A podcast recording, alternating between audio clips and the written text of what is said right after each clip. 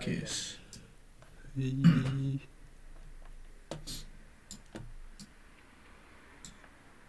ご、ろくしゅうかんぶりぐらいですかね。あ、そうだね、割と割とぶり割とぶりな気がする。もう寒くなりましてね。一応秋なのか今は。秋なんじゃない？うんうん。秋を特に感じてないまだ。街中を歩いてやっぱその植物を見ないと秋っぽい。そうですね。秋の様子がない。そうですね。確かに。まあ、食べ物食べ物って言ってもな。サンマ。あんま。ああ、そうですね。スーパーとかちょっと行って。秋の魚をそうですね調達してこないと。秋ってなんか教えてもらわなかったら存在しないレベルに限りついてですね。そうあそうなんか境目、ただのなんか冬への移行期間みたいな。なんかちょっと前まで暑かったのにちょっとだんだんもうそろそろ冬だねみたいな、ね、秋を基準に話すことはない。うん確かにあんま存在感ないですね。夏終わってそろそろ冬かの秋。うん。まあ確かに夏、夏冬は強いか。うん、そうだね。何なんだろうな。秋っていつって外国人に聞かれても、まあ大体じゅうがつとじゅういちがつの最初ぐらいかな。うん、短い期間。そうですね。確かに。なんかこうなだらかに気温が下がらないからなんでしょうね。なんか雨降ったりとかで、なんか先週とかかな、なんかすげえ暑かったりすげえ寒かったりみたいな、なんかこう上下がアップダウンすげえしてたんで、あこれは秋なのかみたいな、あれ夏来た、あれまた冬来た、大体そんな感じだよね。うん、よくくがつじゅうがつとか野球のスタンドにいて、はいはい、くがつの最初すごい暑くて一瞬寒くなって、ただくがつの末とかめっちゃ暑くて、うん、じゅうがつはもう凍えるみたいな、うん、そうそうそうだ平均気温で見るとまあなんかそれなりの秋っぽいんですけど、なんかいちにち単位で見たらなんか結構暑かったり寒かったりするみたいな、うん、あるからな、秋だなみたいな感じのベ ス, ベストな秋の日って多分結構少ないだろうな。ベストな秋、ベストな秋、秋っぽさ、秋っぽさを象徴する。もう気温もなんかじゅうごどぐらいで天気は良くて、こうちゃんと葉っぱとかも茶色くなってて落ちてなくて、まだイチョウとかも黄色くて、ああ秋だなみたいな。確かにな、それ結構 レ, レアっていうかレアですね。ピンポイントかもね。うん、なかなかない、うん、ちょっと散歩しないとなずっと家にいるからい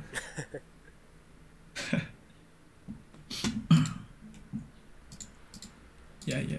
いやうん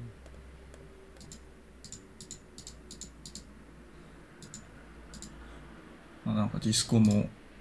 なんかゲームできるアップデートとかが入って、ああね、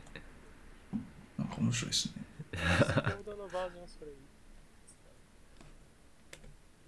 おバージョン番号はなんだろうわかんない、まあ、最近なんか入ったやつですよねこれ、割と最近、うん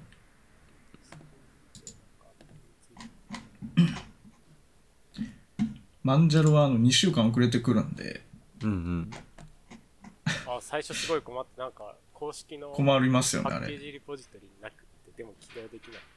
い。ただターボール開けたら、はい、まあ、普通に実行できます、はい。そうそうそう。へえ。あのマンジャロはあのアーチリナックスの源流のまあ、パッケージリポジトリを見てるんですけど、うんうん、ただあのにしゅうかん遅れなんですよね、うんうんうん、なんかマンジャロってこうブランチみたいな概念があって、うん、アーチ Linux のリポジトリはアンステーブルブランチに入って、でにしゅうかん遅れたやつがステーブルブランチに入るんで、うんうん、で普通デフォだとステーブルブランチしか見てなくて、でそのパッケージごとでアンステーブルとか切り替えができないんで、アンステーブルすると全部アンステーブル降ってくるんですよねあっていう仕組み上、その公式リポジトリからのインストールはにしゅうかん待たなきゃいけないっていう。はあ。だからもうなんかそのターボールとか、まあ、そういうなんかバイナリを落としてくるみたいな感じでやんないとできないけど、めんどくさかったからもう僕はウェブ開きしてましたね、このにしゅうかんは。あ、なるほどね、はい、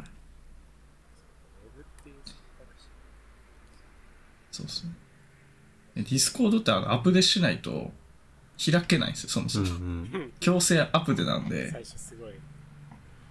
はい、アップデがあるよ、アップデしてねで終わるんで、ちょっとマンジャロミーにはつらいWindows とか Mac だとそこで勝手に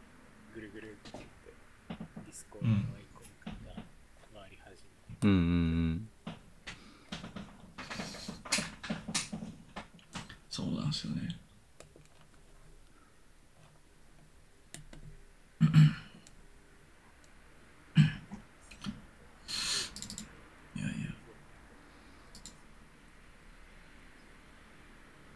れいてんれいてんにじゅう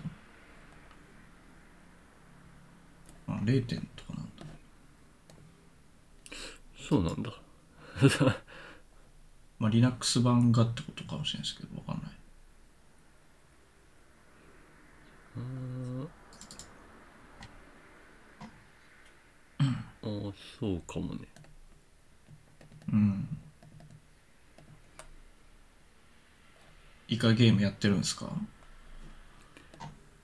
イカゲーム、スプ、スプラ、うん、はいイカゲームスプラトゥーン、スプラトゥーンやってるよ、スプラトゥーン。おう、ランク上がりました？ランク上がってんのかな。あ、まあどういう シ, システムなのかわかんないですけど、なんかいなんかいろいろあるね。達人みたいな、なんか腕前腕前腕前はまあランクかな。うん腕、あ、どっちだっけな、腕腕前がなんか エービーシー みたいな感じで、うん、あグループ分けされるやつかな、はいはいはい、それとは別になんか長い時間やってると上がってく数字みたいなのも 何, 何個かあって、はいはいはい、うんあんまりその エービーシー みたいなやつやってないんだよね。ああ、そのカジュアルのやつですね、うん、はいはいはい。あのなんか 回, 回線落ちる回線落ちるっていうか、なんかエラーになる可能性高い気がして、えー、なんかなんかめんどくさいなと思ってあんまやってないんだけど。飛んでるんですかね、なんかなんかねエラー多いんだよね。かなんかチートかもしれないですね。落とす、負けそうになった落とすチート落とすチート、これあるんすよね、あのエイペックスとかであるんすよ、えー、落とせる。そうなんだ、落とせるんすよね。やばいっすよね。え、何そのゲームルームみたいなところのプロセスを、はい、まあなんかそのそのマッチすると、まあ、ろくじゅうにんでこうあのにじゅうチームろくじゅうにんでこうバトルロイヤル始まるんですけど、で自分のチームが落ちそうになるとそのマッチ自体落とすっていう、で全員強制的になんか落とされて、でなんかペナルティー食らう人も、なんかあのそのランクマッチであの勝手に回線落ちすると、うんうん、あのペナルティーでマイナスになるんですよ、ポイントが、うんうんうん、あのその さん, さんにんチームでひとり抜けるとあの他のふたりに迷惑かかるじゃないですか、うん、にたいさんになっちゃうんで、だからその抜ける人に対してこうペナルティってあるんですけど、だからそういうのも全部食らうっていうなんかまあちょっとされるとめちゃくちゃ悪質ですね、はい、だと思います。 DDoS とかまあなんか何かなんですかね、なんか変なパケットを送りつけて長く処理とか、うんうんうん、とかグリなんかその一応グリッチを使うみたいなのもあります。なんか、えー、ここのエリアに見つかってる、はい、そうそうそう、なんか見つかってるグリッチをあの悪用するっていう、えー、うんそれで落ちたらなんかどうしようもないそうなんですよね、本当にひどいもんですよイカゲームもありそうなもんですけどね。ありそうだね、誰かやってそう、うん、確かにチートパケット解析してる人のツイートは何だったかなあ、へえ、そんなことするできるんだ、できるってかなんかわかるんだ、なんかパーンサーバーがどうみたいな、えー結局なんかああいうオンラインリアルタイムのこうゲームってなんか結構クライアントの状況に左右されやすいから、うんうん、あのまあなんか ピ, ピング、まあ、ピンあるじゃないですか、その、うんうん、サーバーへの速さ、うんうんうん、あれをなんかわざと遅くしたりとかで、あの相手から見るとすげえカクカク動いてるように見えて弾が当たんないみたいな、うんうんうん、透明人間化してるそうそう、なんかこう接敵した時だけピングをなんかひゃくとかせんとかにしてすげえカクカク動いて見えるみ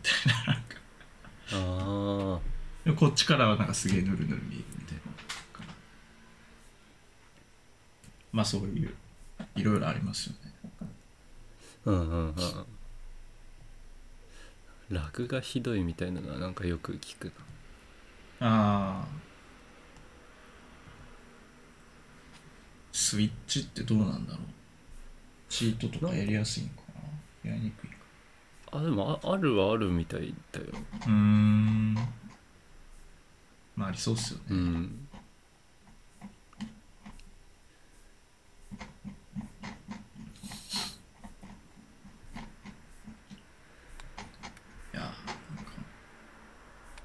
いろいろオンラインゲームありますけど、どれもチートに苦しんでますからね、なんか上の方に行くとチーターに当たってやる気なくすっていう、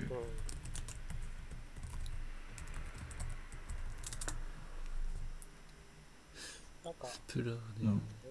オーバーヘッド少ないチート検出み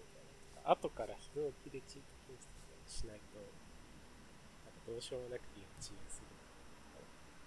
ああ、なんかとりあえずリアルタイムでチート禁止はだいぶ厳しい気がするんですけど、うんうんうん、そうっすね。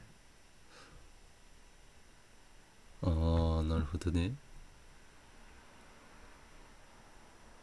チート禁止ってやっぱ難しいんだなと思いますね。なんか簡単そうに一般ユーザーからすると思いますけど、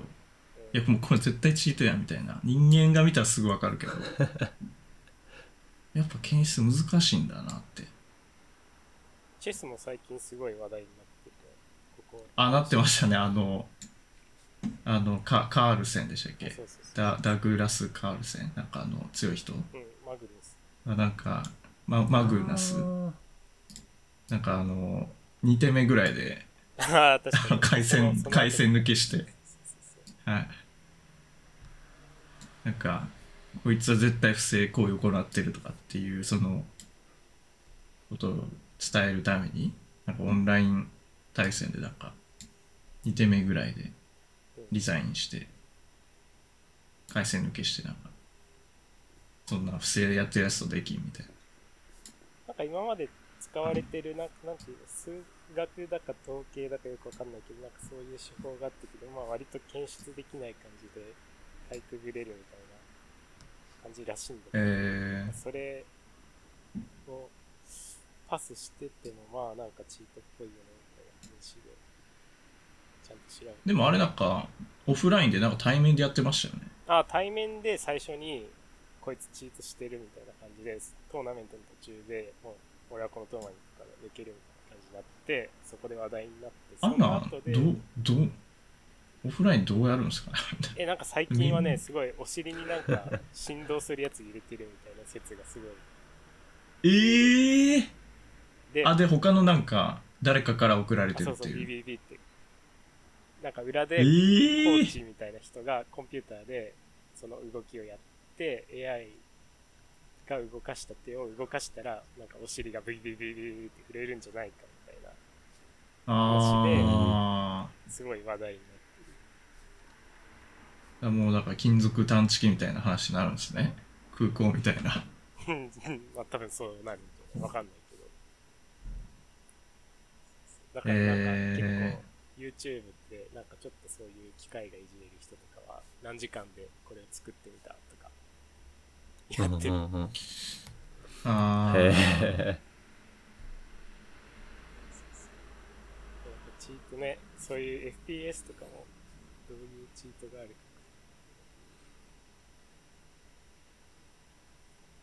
うーん、いやー難しいですねそれ。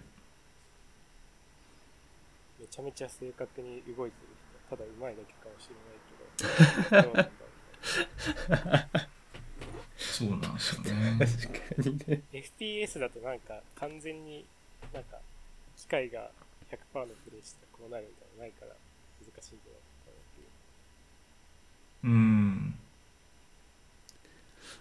じゃないかなっていう。うーん確かになめちゃめちゃうまいだけかもしれない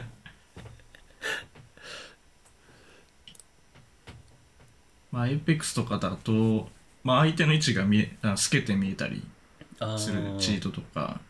壁越しに、うんうん、まあ、あとあの弾がホーミングするっていうかそのあなんか回る、そうそうなんか全然違う、なんかひゃくはちじゅうど違うとこ見てんのに弾がひゃくはちじゅうど曲がって後ろの敵が知るっていうなんかえーみたいな。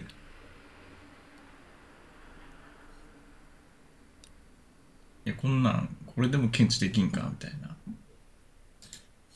なかなか難しいんですね、うんうん、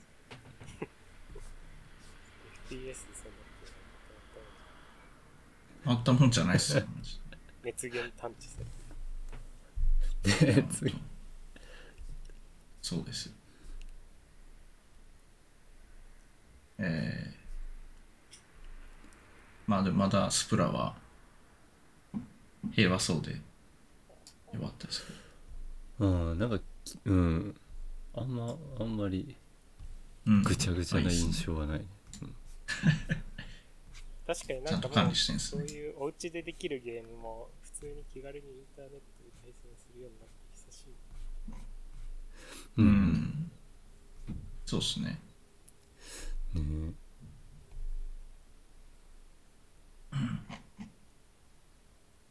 最近はもうなんかまたマイクラやり始めましたけど、おうなんか新しいのまた出るんでしょう、出たのいやまだんですけど、まあなんかあの、まあ、前やってたあのなんだっけあアレ、うん、アレスアレイだっけあのアレイかあのあそうそう浮いてるやつ、まあ、あれとかあの投票で決まったやつじゃないですか確か、うんうん、さんにんぐらいいってそこから選ばれたやつ、うんうんでそれがまた新しくなんか候補が出てて今投票期間中らしいですね、うん、それぐらいかな新しいこと。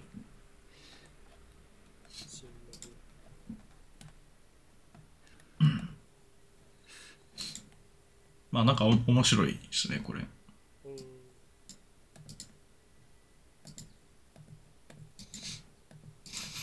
さん種類なんかすごい昔のロックマンみたいな感じの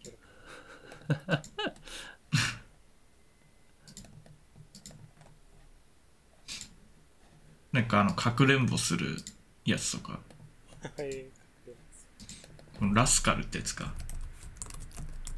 なんか洞窟でこのなんか 3, さんかい遭遇すると、うんうん、なんかあのお宝くれるっていうあ、へえ、確かそんなんだった気がする。なんかいっかい見つけるとなんかすぐヒュッとかける隠れるんですけど、でまた見つけるとヒュッと隠れて、でまた見つけたなんかエンチャントされたなツルハシとか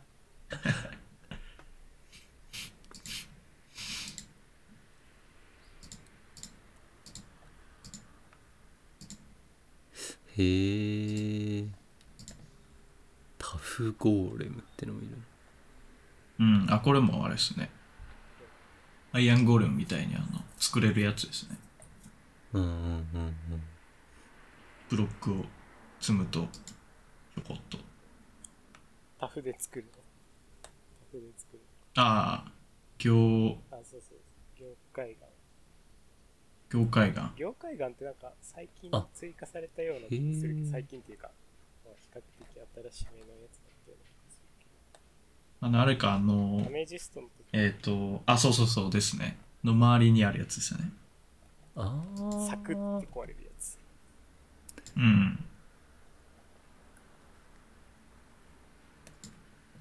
あなるほどなんか強いのかと思ったけどそういうやつじゃないのか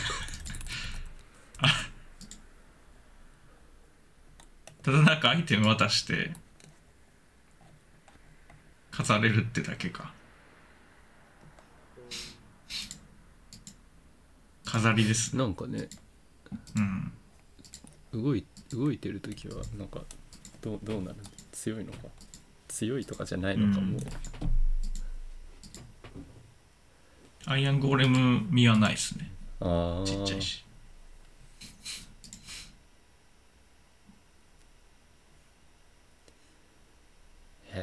で今ずっとハードコア繰り返してます、ね、あ, あのエンあのエンパとブレイズロッドだけを集めて、うん、あのあの エ, エ, ンエンドに行こう行く前の今素材集めですね。エンダードラゴンこのままじゃ倒せないからっていうので。今村人を増やしてあのしょしえ師匠、師匠、はい、作ってダイヤ掘ってをやってます。なるほど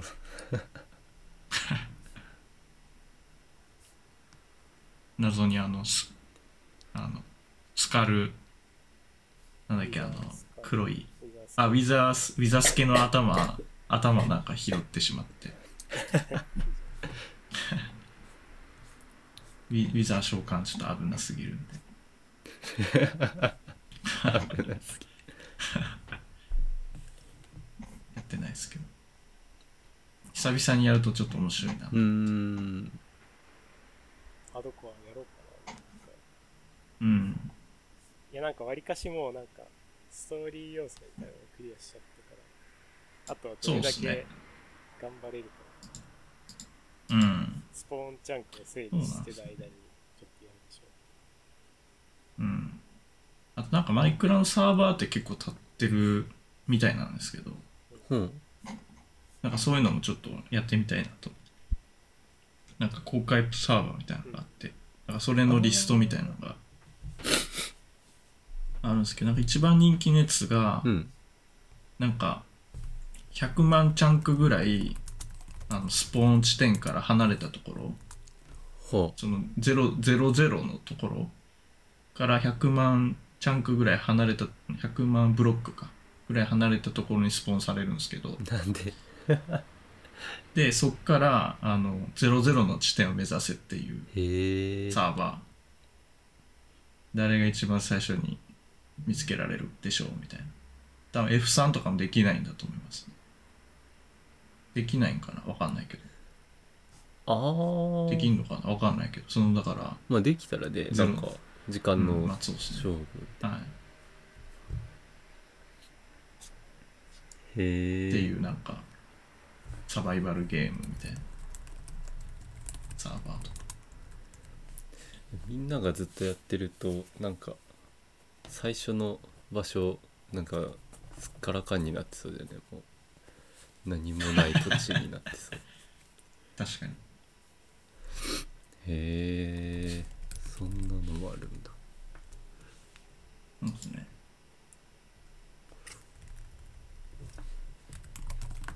なんかいろいろモッドなりなんかリソースパックなりちょっと入れて遊ぼうかなと思ってます。ああ。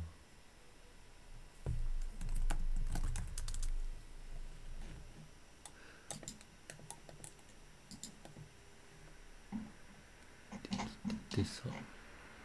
聖地、聖地サバってのがあるすごいない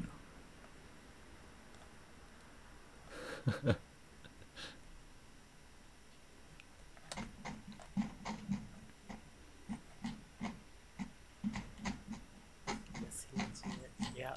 そうね、地下が増えたからなんか微妙な気分。ああ、確かに。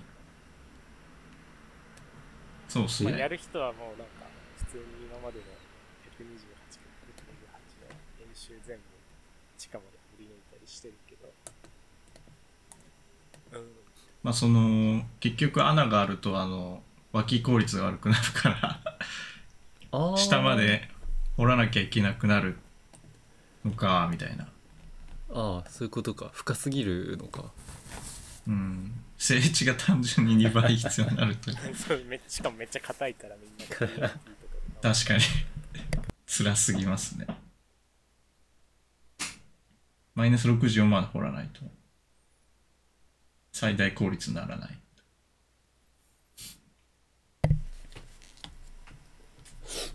そうか、整地税にも影響があったんだ影響ありますね。あの、あれ、あれとかもそうですね。あの、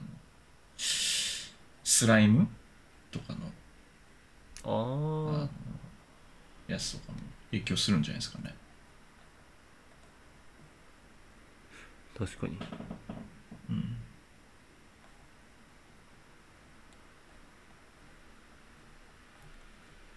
うーん。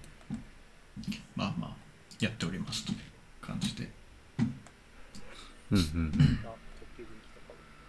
うん。おお。ちょっと一瞬いなくなります。はいはい。ちょっと進めます。はい。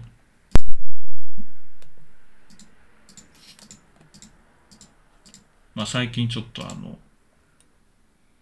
暇になったというかちょっと落ち着いたんでなんかーゲームを漁り出してますね。おーおー。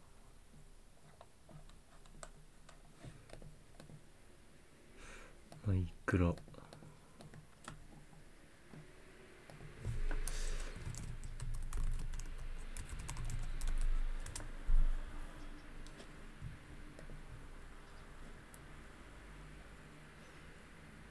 ゲームね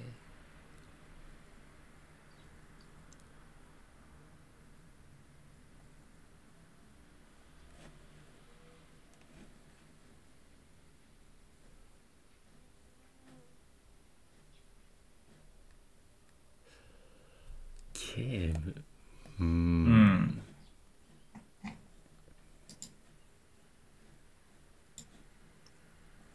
まあ、エイペックスかマイクラしかしないですね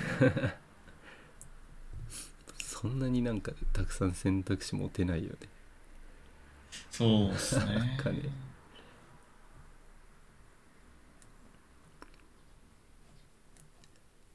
バロラントやってみたいんだけどな、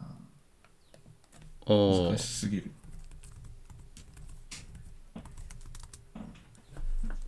あと な, なんだっけな、オーバーウォッチ、オーバーウォッチなんかそんなんもあるよね。ありますね。やったことないけど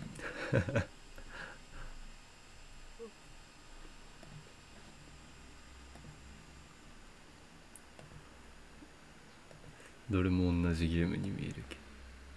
うん。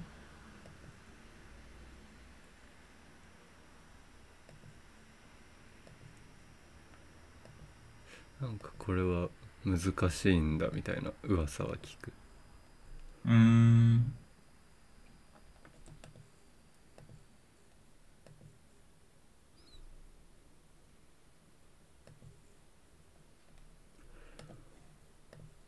あ、最近出たのか。あ、にはそうですね。そういうことか。ああ。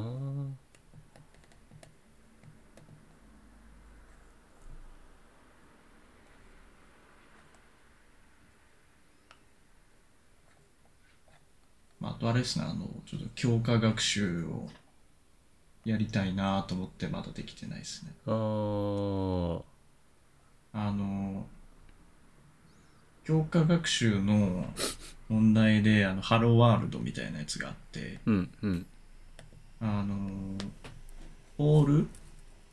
そうなんか 手, 手の上になんかバットを乗せてバットをこうどれだけ立ててられるかみたいなバランスゲームみたいなあるじゃないですか。ああいう感じのやつがあって、棒がこう真ん中に立ってて、それがなんかランダムに動くんですけど、それをこう台を動かしてみたいな、うん、あのまっすぐにする、た倒れないようにするみたいなゲーム。なるほど。でそれをなんか機械学習っていうかその強化学習か、うんうん、で何回も何回もやらせて。そのインプットが来てアウトプットがどうなった、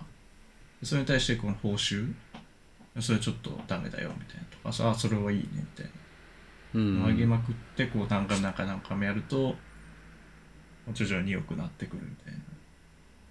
たいな、はいはいはいはいはいとか、あのブロック崩しあとか、あとあのホッケーみたいな対戦ゲーとか、ああ、ああ、ああいうのもありますね。へえ。なんかオープン エーアイ ジムかな、なんかちょっとなんかそういうもうなんか揃ってるんですよ、そういうゲームが一式揃ってて、Python のコードでヒュッと呼び出せて、うんうん、そのロジックだけ書けるっていうなんかライブラリというかツールがある。うんうんうん。それでなんか強いゲーム エーアイ を作ろうかなって。おお。でなんか最近思うのなんか機械学習系、まあ僕これもう完全ににわかのあれなんですけど、うん、にわかの考察なんですけど、なんか機械学習系ってあのビッグデータを要するやつ、既存のなんか人間が作ったデータセットを学習して作られる エーアイ と、うんうんまあ、あとは エーアイ 自身が生み出すデータで自分自身で賢くなっていく エーアイ って、まあ、に種類あると思うんですよ、大きく。ほうほう。つまりなんかあのコパイロットとかって、うん、GitHub のコードをそあの勉強してるじゃないですか、うんうん、じゃなくってもう自分自身で機械自身があの勉強するやつもあるんですよ。うんうんうんうん。そのトライアンドエラーをもう何百万回何億回って繰り返して強化学習みたいなことですね。シミュレーター作って、はいはいはい、シミュレーターの中で何回も何回もやってうまくなっていくっていう。うんうんあの将棋の エーアイ とかもなんかそんな感じなんですよ。コンピューター同士で争ったりするんで、うんうんうん、そうだねそうだね。自己自己対戦みたいな、はいはい、自分自身と対戦してこう賢くなっていくみたいな。あ、まあ、だから人間を超えたんですけど、うんうん、結局人間のその棋譜棋譜ってそんなまあプロ棋士ってひゃくごじゅうにんぐらいしかいないんで、そのこれまでの記録のある棋譜ってまあ数万ぐらいしかないわけですよ、うんうんうん、勉強できるものって数十万とかしかないからで、結局そのデータセットに依存する エーアイ ってあんま強くなれないんだろうなって思うんですよね。うーんまあ、あとは権利とかもいろいろ絡んでくるし。そうだね、そうだね。えーまあ、データセットのに依存してる限りはまあそれ以上強くなれないから、じゃあなんかそういう自分自身強くなる エーアイ は別にデータも使わないし、ああだこうだ言われないしみたいな。ああだから勝手に使うなみたいな言われないし、いいなみたいな。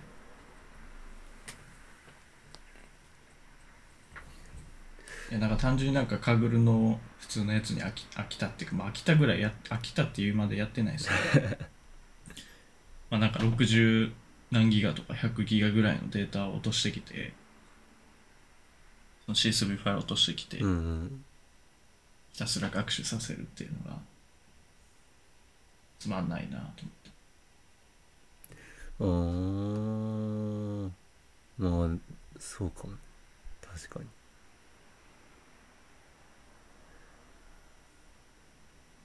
もう人知を超えた エーアイ を作ろうと思ったらやっぱシミュレーター作って、うん、ドリャーって回して学習させるのがいいんだろうなってい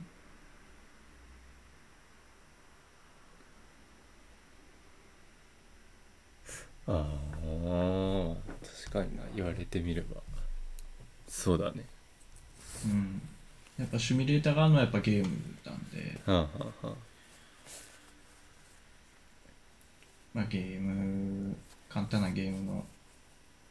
エーアイ 作りたいなみたいな感じですね。ははは。へえ。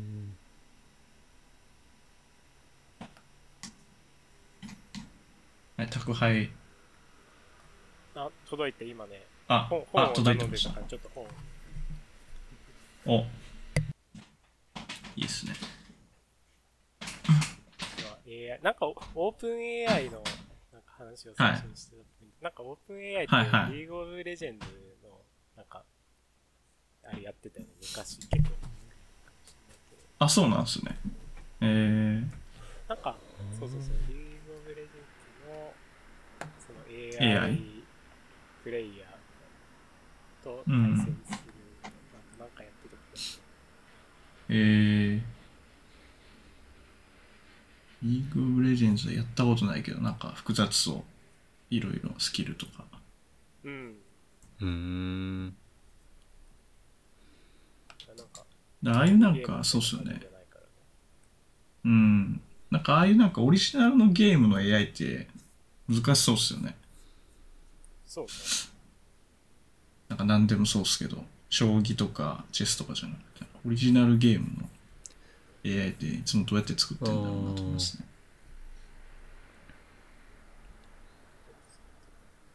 まあ、スプラトゥーン、スプラトゥーンって シーピーユー っているんですか？ エヌピーシー というか敵。ああ、一応いる。ああ、うん。そういう敵ってどうやって作るんだろうみたいな、ね。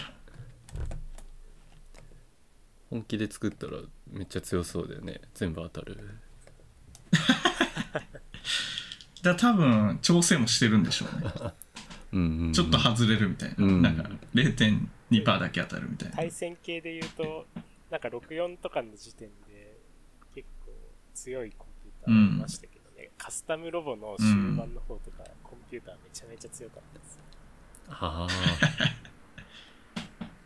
子供には到底勝てないでもなんかもうきゅう割うまくいくみたいな感じの設定されてるのなんかいち対いちのなんか限られた四角のフィールドで、まあ、それがさん次元かに次元か置いててスマブラみたいな感じかとかはなんか作りやすそうな感覚があるんですけど、うんうんうん、うん、確かにリーグオブレジェンズからとなんかフィールド広いし人もいっぱいいるしですよね。なんかいろいろできるしどうしてるのかなっていう感じがするですね。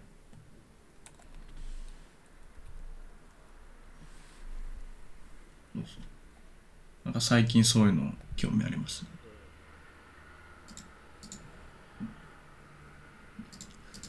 マイクラの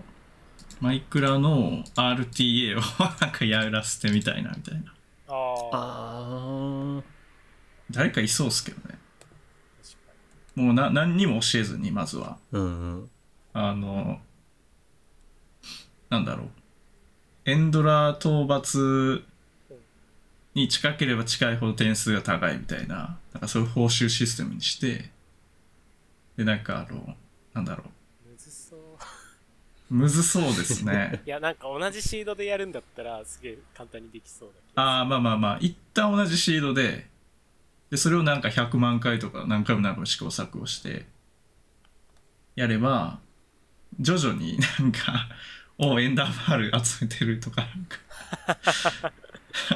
ああどうだろうなんかだから交換し始めたそうそうそうそうそうそうだからまあ一応あれなんかなエンダーパール拾うとなんかひゃくプラスひゃくてんみたいなブレイズロット集めるとプラスひゃくてんみたいな。一応なんかポイントは設定しといてあげないといけないのかな、うんうんうん、必要なやつは絶対に、うん、でなんかもうひたすらまあ最初なんか村人とかも攻撃したりとかマグマに入ったりいろいろするんでしょうけど、うんうんまあ、死んだらマイナスいちおくてんとかにエイチピー 減ったらマイナスひゃくてんとかむずそうですね最初木を木を殴りましょうみたいな相当ハードル高そうだよねそうですねとりあえずひたすらまず W キーだけ押すやつ作ってそっからちょ、ちょっとなんか エーエスディー とかも押してくるみたいなひたすら前進して、ね、アールティーエー、うん、結構むずいからねあの操作がですねそうっすよねジャンプして落下中に壁にブロック置いてそこに着地してそうそうそうそうああとボートでジャンプ上から落ちてそうそうそうそうそうジャンプ移動が一番早いんですけどブロックの段差に引っかかって減速しちゃうことがあるんでその高さをこう自分の足元にブロックを置いたり削りながら削るはないか置きながら調節して減速しないように進むっていう小技いろいろありますそうそうレザーで壁しかないところに壁に向かってダッシュジャンプしてブロックでそこに着地とか、うん、えすげえそれジャンプ中にもブロック壁とか置けるじゃないですか、うんうん、で自分のチョイスにブロックを置くんですよ そ, そうしたら壁しかないところにいっこ足場ができるんですよ今置いたところとかへーら落下中にってことですよねだからそうですあとすごい下まで行かないといけない時とかはそれをちょっと下にブロックを置いて飛んでおくみたいな下に置いてとかうわすげえはあボート乗って降りたらノーダメなんですけど、うん、あとはなんかバケツで水であれすごいっすよね泳ぐ状態にしてスニーク状態にして、うんうん、あバケツジャンプとかあるけどその、うん、泳いだらスニーク状態になるじゃないですかスニークっていうかクロール、うんうん、クロール状態になって、うん、それで自分を高さいちの穴にはめ込んでいっこしか掘らなくてあなるほどそういうことか普通にこ掘っていかないと前進めないけどそうそうそうそういっこだけ掘るだけでも前進めるようにするっていうとか小技があ確かにネザーでは使えないけど、まあ、確かにネザーは ね, いいね一応ボートに乗って降りてすると、ね、そういう状態になるへえー、あそんなのできるんだ狭い場所でボートを乗り降りすると降りた瞬間にクロール状態になってへえうんうんなんかいっぱいありますよね小技、うん、奥が深い昨日ボートであのあのエンダーマン使いまいてましたねひたすらああのボートをごこぐらい作って連弾板見つけたらボートヒュッと隣に置いて、連弾板ヒュッヒュッと押し込むとボートにヒュッて乗るんですよね。ボートに乗っちゃえばもう出れないんで、いくら攻撃してもこっち攻撃してこないんですよね。うーん、ボートでひたすら捕まえてエンパー集めてました、安全に。まあまあそうだねなんか高さにぐらいのブロック積んで、その周りを掘っといたらエンダーマン見渡して集めまくったらみんなその穴に落ちる。ああそうか、 ティーエヌティー やるとかで一気にティーエス ああ確かに確かに確かにかは、ね、なんか失敗したらなんかと飛んできそうですけど、ね、あエンダーマンふわっと浮き上がって直前解除のタイムアタックとかでよくやってます。ああ、なるほど。死にそうだな。ボート一番安全な気がしますね。ゆっくりでもいいんだったら。そう。うん。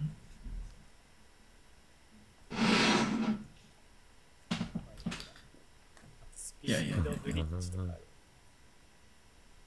スピードブリッジ？なんかスニークしてブロック置いてスニーク解除してみたいなことやるとポンポンポンポンポンポンってあのですね、スニークしながら橋を伸ばしていくみたいなことするぐらい。うんうん、はいはいはいはい、後ろ向きながらみたいな。 そうそうそう、それが普通に歩いてるぐらいのスピードブリッジ。へえージャンプ挟むとどうですか？いや、ジャンプはね、多分操作にはスペースキーとか入れないはずなんだけど、はいはい、スニークして、解除、うんうん、スニーク解除してるんで、なんか、なんかそれを一定のタイミングでやると、いい感じでいけるはず。えー、な何個か方式があって、あると思う。えー、うーん。ああ、まあ確かにそう。確かにね、落ちるときだけしゃがんでればいいんだもん ね, ねうんうんうんうん、ブロック置いちゃえばもう解除してもいいっすもんね、うん、なんかあー確かに、まあ、見た目上なんかジャンプしてるっぽいんだけど、うーん、多分調べたら出てくる。それ落ちそうだなマイクがスピードブリッジで調べたら出てくるスピードブリッジ、最近はハードコアとかやってる人はもうあのスイフトスニークが出てるからあんまり使わなくなる。新しい技が、いやスイフトスニークってあれなんだっけ、スニーク速度上昇か。ああ新しいやつですね、あのそうそうそうそうウォーデンか、はいはいはいはい、ああ確かにそうだそうだ、地下帝国もあった。自分の作ったマイクラ アールピーエー そういうのやり始めるでしょう、うん、へえ、まあ、とりあえずハードコアでエン、エンダードラゴンだけ倒して、うん、終わろうかなと思いますうんまあ、エンドラ倒してしまえばもうミスするしなければ死ぬことはないまあそうだね、うん、なんか基本的に防具ちゃんとエンチャントしてたらそれ以降ですね、うんおー、レザーでなんかいろいろ凝ったことしようとしてるとたまに死にかけて、あああとエリトラが一番死ぬの。ああエリトラは死にそうっすね。あそうなんだ。チェ、チェストのだって防具もないしその分。ああちょっと弱い。そうかそうかそういうことか。あとあの耐久値が忘れてて途中で突然耐久値が切れてつい墜落するっていう。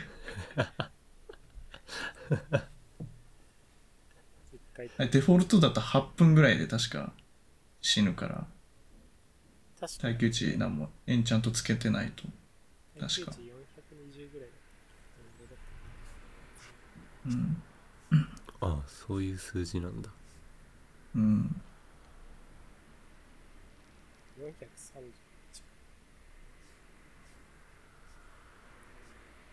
うーん。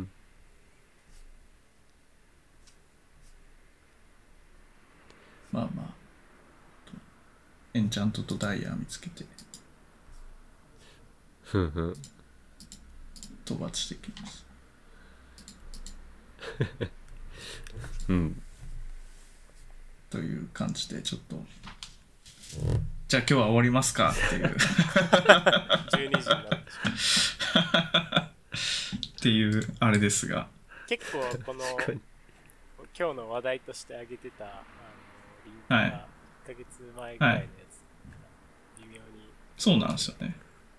まあなんかすらさ、さらっとやっていきますか。さらさらっと、うんうん、最初はシーエスエス シーエスエス ウィザード Critical シーエスエス Not so fast。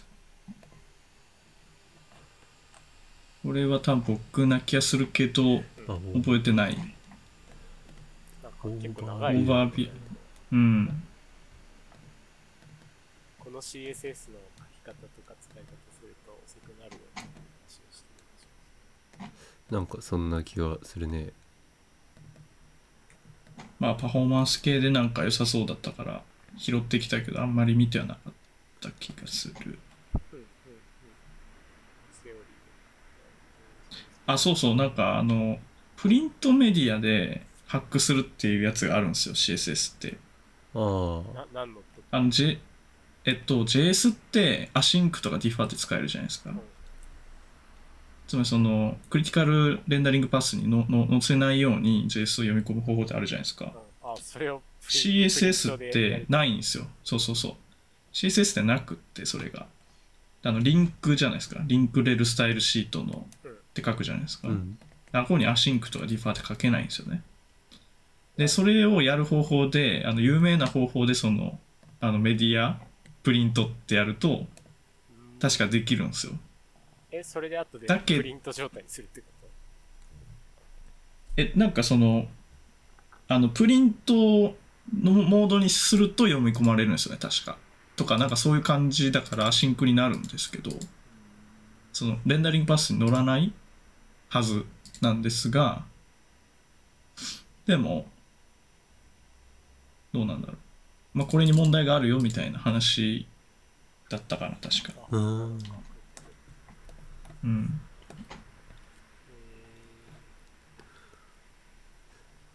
問題は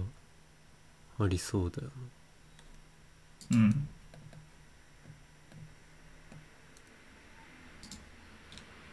プリティフロード、欠陥だらけみたいな感じで言ってますね。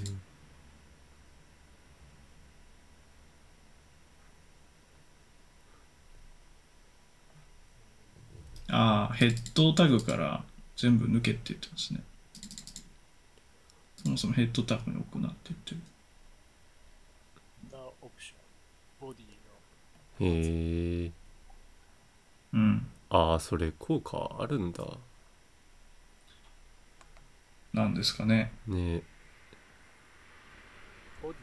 つにノンクリティカル シーエスエス。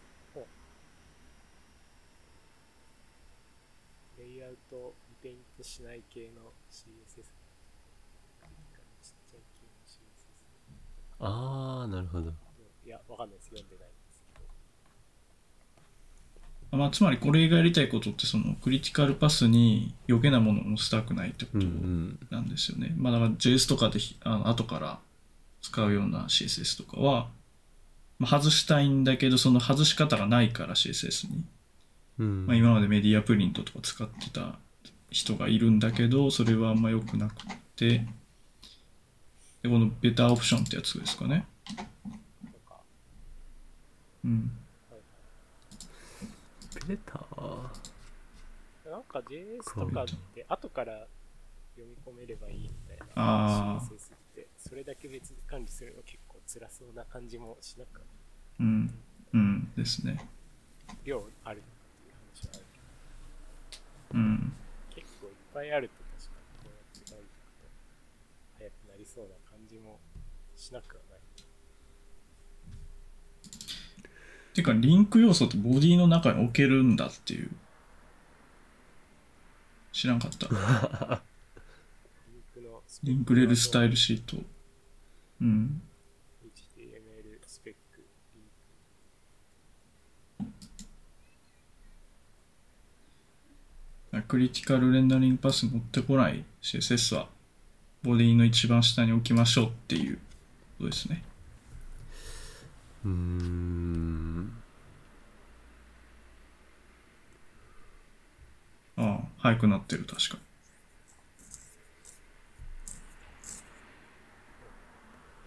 なってる？まあまあそうか。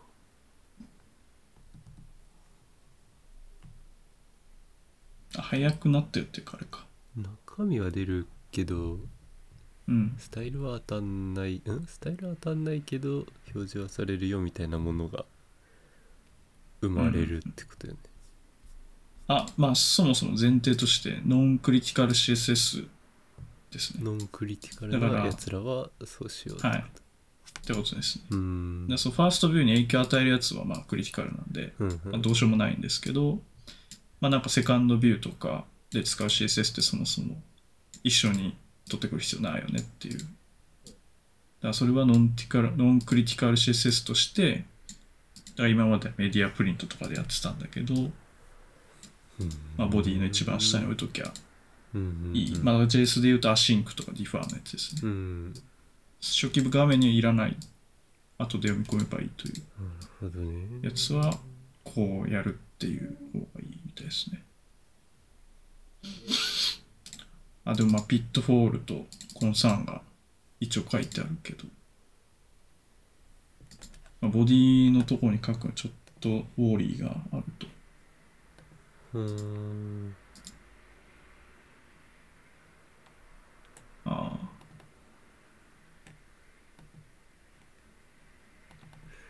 あ、ああ、そうそうだよね。トゥーレイトだよね。まあでもクリティカルだから、うんうん、じゃないの、それはそれで。ああ、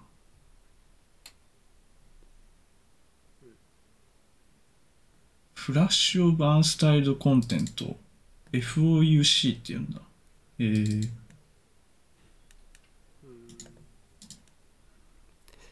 エフオーユー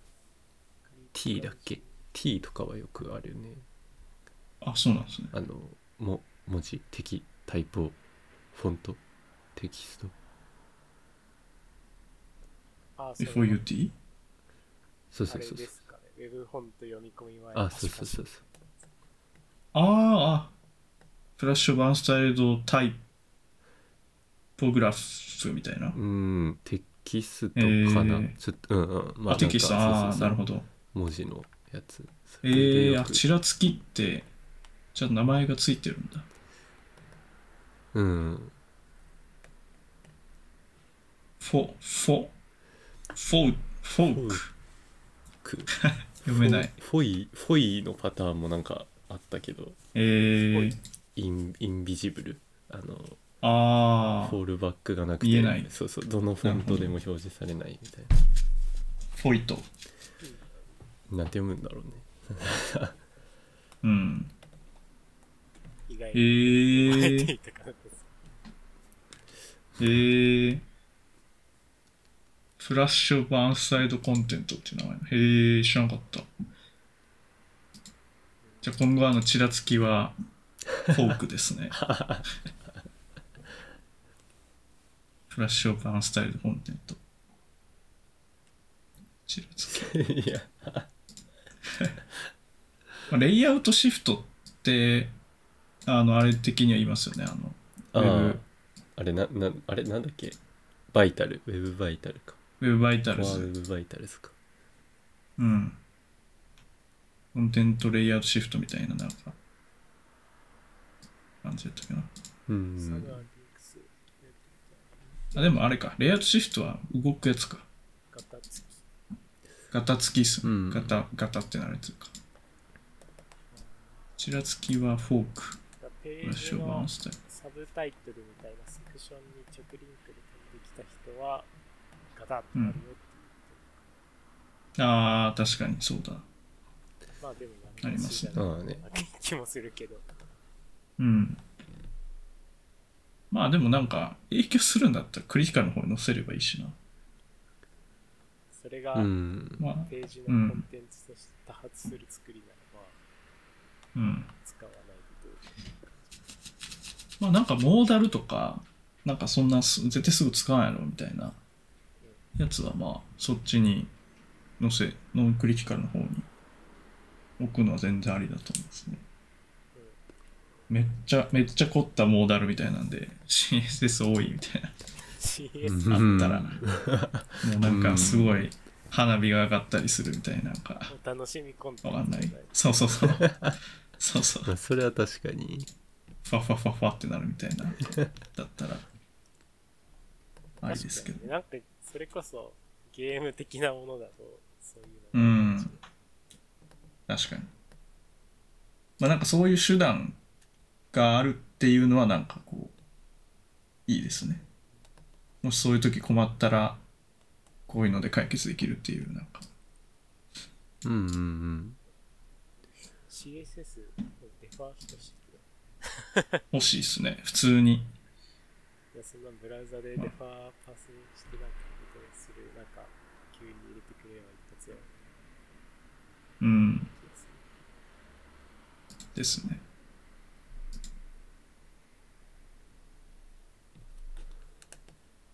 えー、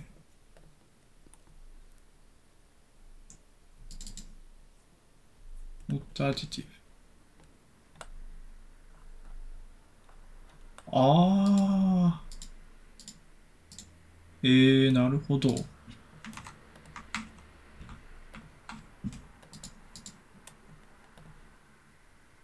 ああ、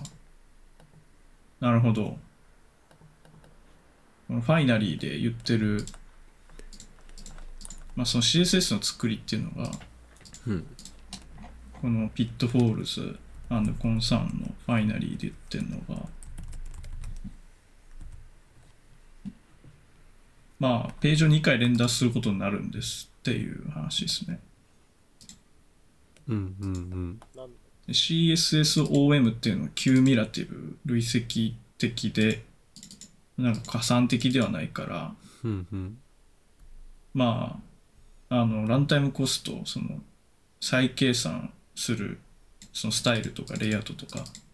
ペイントを再計算するコストがちょっと増えちゃう。うーん、あ、まあ、再レンダー、全体を再レンダーするってことになるんですかね。ああ、 な, なるほどね。まあそうか。これってなんかレイアウトプロパティ入れてる場合だけ。あはは。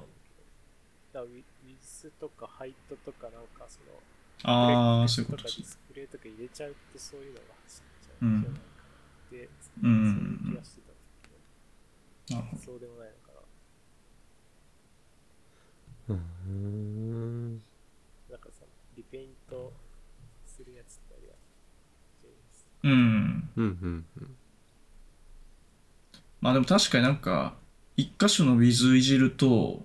その下のコンテンツが全部ガタガタガタってずれてしまったりすると、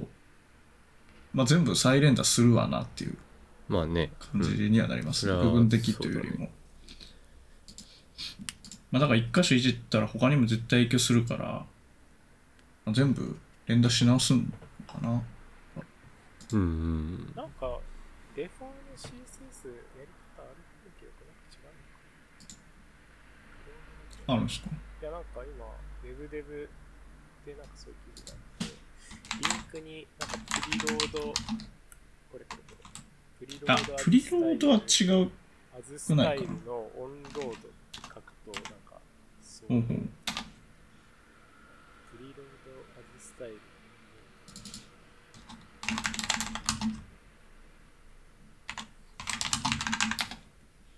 ていう書き方をすると同じ感じになるんじゃないか。ふーん、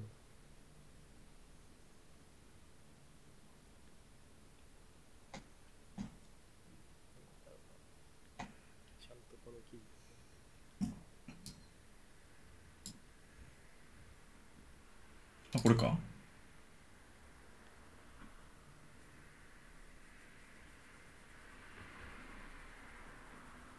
標準的な方法ではあり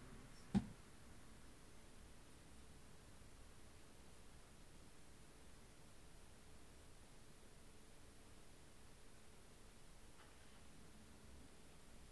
プリロードってでもあれじゃないんですかね。一応レンダリングパスには持ってくるじゃないですか。わかんないけど。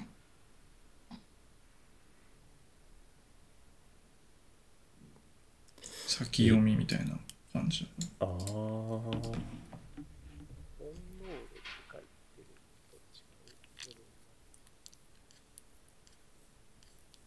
ンロードヌルにしたら。えー、どういうこと？なんかここに書いてあることはその今のさっきのサイトで書いてあるような同じ挙動を実現したいような感じなのかなと思ってたけど、よくわからん。一部のブラウザーではなんでちょっと怖いですね。クロームで切るよみたいな感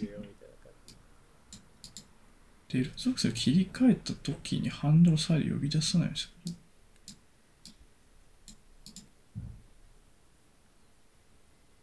これはこれでハックな感じですね。うんうんうん。連軍完了してですね。ほんほん。読み込みはするけど、でもこれ読み込みが終わったら処理されるから、うーん、まあどうなんだろう。まあ、重い シーエスエス だったらいいってことなのか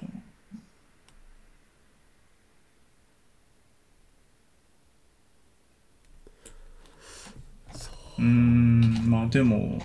なんか標準化された方法ない感じしますね。うんうん。いやなんか シーエスエス に新しい機能がついてそうですね。そうですね。これはやってる人が違うのは理解してるんだけど、うん、だから シーエスエス のだからやっぱこれなのかな、キューミラティブでアディティブじゃないから、うんうんうん、まあ、ジェイエス だったら別にアディティブなんで、まあ、ジェイエス が新しくいっこ増える、関数がいっこ増えるっていうだけなんで、うん、他の既存のやつ全部また再計算とかはいらないと思うんですけど、シーエスエス またリペイントを全部走っちゃうから、うん、コストが高いですかね。なるほどね。まあそれも究極的にはブラウザの実装がまあまあ確かに頑張ってもろて差分差分更新だけするようにしてもろてっていうバーチャルドームでも作って、うん。いやー、まあカラーぐらいだったらいいですけどね。ウィズとか大きさが変わると他のやつが動くっていう計算をじゃあどこまでできるかっていう。ああ、まあだからそっか、カラーぐらいなら分岐してなんかいい感じにやってくれっていう。モーダルのレイアウトとかを書いてるときに今のボディ以下にはその適用される要素がないですよっていうのをいちいちそのスキャンしないといけないっていうのはあるけど、うんうん、それはレイアウトシフトじゃなくてメモリ内でちょっとプロセス使って、うん、プロセスをちょっと使ってるだけで、うん、レイアウトシフトとかまではいかないんじゃないかという気がするが、うん、うーん、難しいですね。確かにね、うん、なんかブラウザーの計算量は増えるけど見た目は変わらない、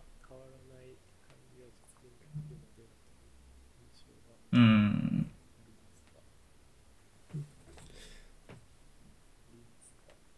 うん、まああんまりやりすぎるとちょっと重くなるから、まあ、そうですね、まあ、見た目は多分動かないんだろうけど結果的にはまあちょっと シーピーユー 食うっていう、再計算してるから シーピーユー 食うちょっと重いぐらいなっちゃうかな。そこら辺をうまいことなんかキャッシュできればキャッシュして、うん。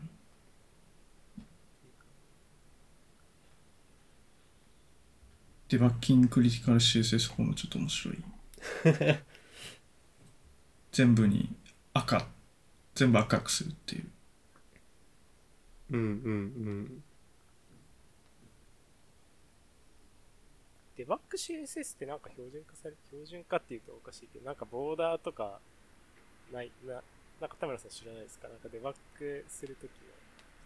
のやつ。ああ、それはなんかあれだね。イメージ要素にオルトがない場合は赤く染めますみたいな、なんか そ, そういう系のやつだね。えー、うん。なんかレイアウトとかなんかなんていうんですかね、線を全部入れてくれるみたいな書き方があっ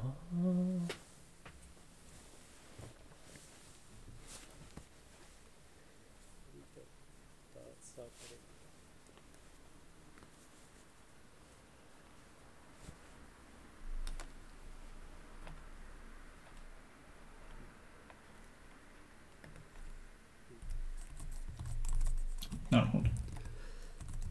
確かに、うんうんうん、これでまあフォークが発生して赤くなるという、なるほ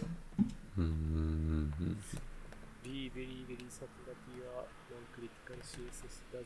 styled as it。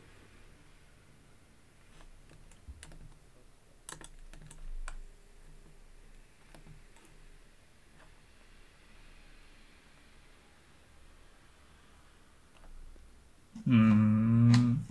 ボディの中に入れるんだ。アバブ・ザ・フォールドっていう言い方する。フォールドの上？うん、いや、なんかそのファーストビューみたいな、スクロール地点の折り目と考えて見えてる部分のフォールドの上の下くらい。あ、今見えてるところをリスタイルしないようにはちゃんと。ははは。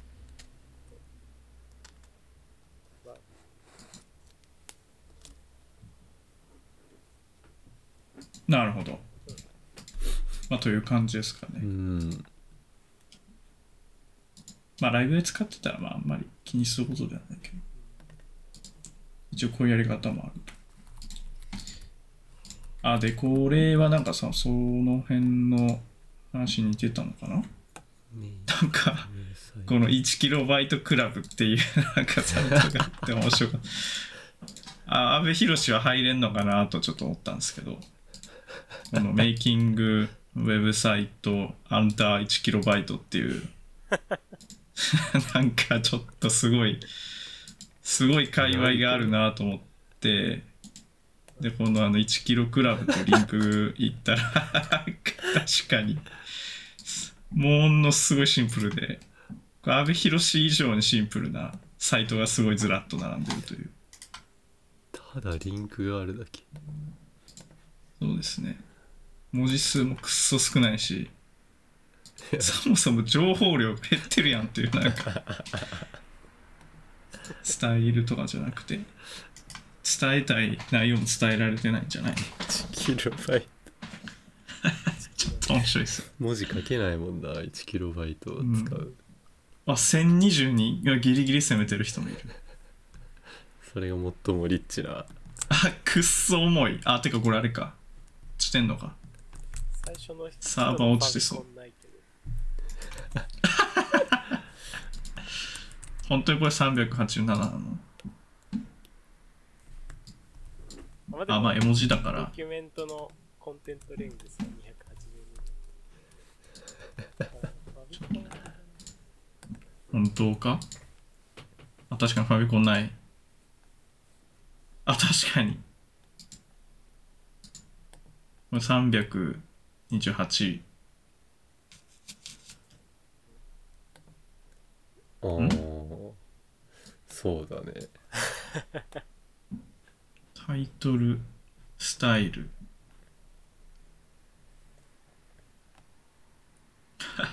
そうでしょうよみたいな感じのサイトであ、もうなんかタグもないじゃん。すごっ。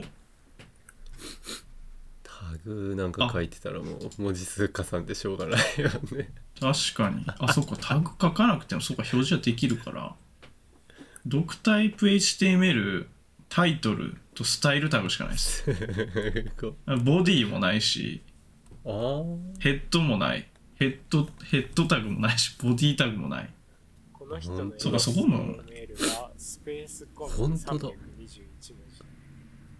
本当だね。すごい。そうか、一応、まあ、ブラウザ賢いからってことですね。その辺見てくれると。そういうことなのか。エイチティーエムエル 部分だけでさんびゃくにじゅういちバイト。ああ。そこもこれ、ああ、けまあこれでそうかさんびゃくもいっちゃうんだ。いや、いちキロバイトクラブ。えぐいな。っていうなんか完全にネタですね。ツイッターとかも自分家にリンク貼ってリンクのサイズを下げてるな。でそこがリダイレクトしてるわ。うーん、なんかちょっとどうなんだろうそれは。一応ちゃんと解説があるんですだからこの。本当だ。うん。さっき言ってたそのタグいらないよっていう話とか、あ、うん、でレスの エイチティーエムエル エレメント、ヘッドもボディも P もないと、タグなんていらんと言ってますね。本当だ。We don't need tags。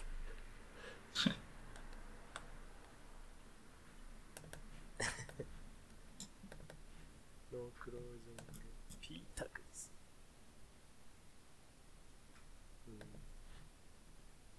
ああ、ホワイトスペースが全部抜けてるってことか。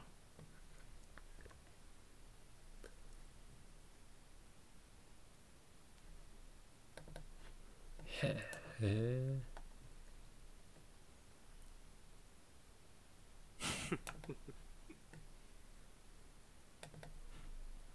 あ、へえ。へえ。いやすげえこれこうスニーキーハックスっていうこれ一番あのふたつめですか。これ面白いですね。スニーキーハックスレルリンクレルアイコン エイチティー え href データで空文字でやると、うん、あの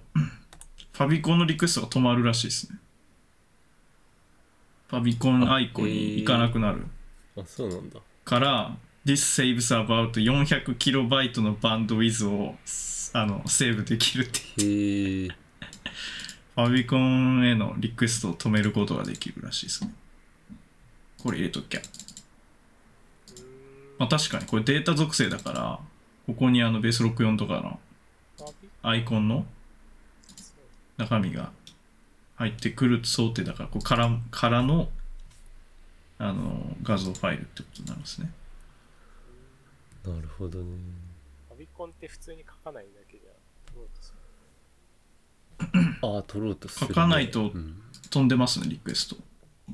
何にも書かないとファビコン。そうですね、スラファビコンアイコでいイコ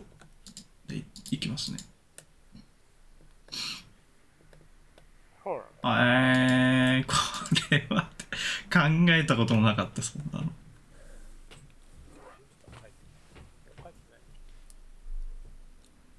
一番上です。書いてなかったですね。あ、書いてるやつあります。うん。一人目の人はあの飛んでましたね。確かに。うんうん、リクエストファビコンの。あ、そうなんだ。ブラウザーにブラウザーなのか。あ、まあでも寄らなそうですね。これはでも。いや、ちょうどなんか。なんかあいあの、うん。ブラウザー作ってるみたいな感じでちょうど最近話題になってて。次の次のリンクが買ってる人がそういう、うん、エスブイジー とかのなんか絵文字っぽいフォントをする話を ユーアールエル、データ ユーアールエル から読んでくるバ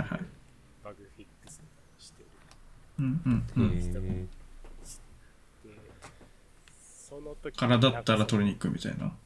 データの形式が正しいとか ユーアールエル の形式が正しい正しくないとか Windows 専用のやつとかだったら飛ばさないと読み込むみたいな対応をしててまあもしかしたらブラウザー依存かもしれないですけどこういうリソースの形式を見てその取ってくると取ってこないはなんかブラウザーの中で異風分的な感じで作ってるうーん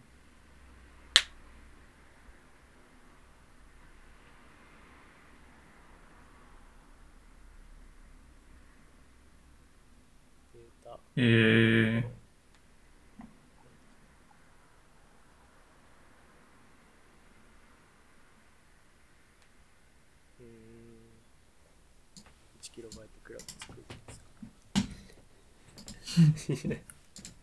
いやなんかこの人はでもあれですねあのあなんかその さんびゃくキロバイト とかの人はもう エイチティーエムエル のあれを取ってないけどブログ書いた人は きゅうひゃくにじゅうキロバイト なんですけど、うん、この人はあの、 あのさ、さっきのスニーキーハックスのThe next to meta tag after icon are technically optionalそのビューポートとタイトルは別になくてもいいんだけどこれもでも個人的な理由で残してますみたいな一応レスポンシブにしたかったっていうのと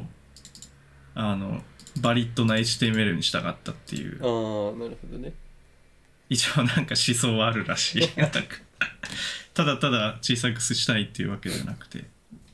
一応これはやっぱ必要だみたいなじゃなくてもいいけど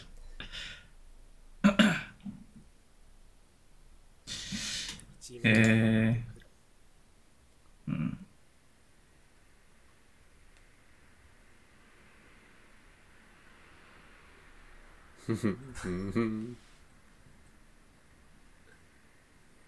あでもこの人ちゃんとなんか エイチティーエムエル は綺麗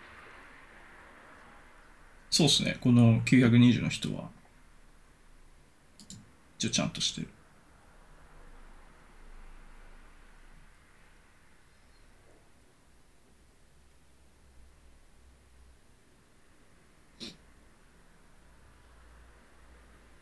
いちメガバイトくらいのオフィシャルメンバーそうですねいちメガバイトもある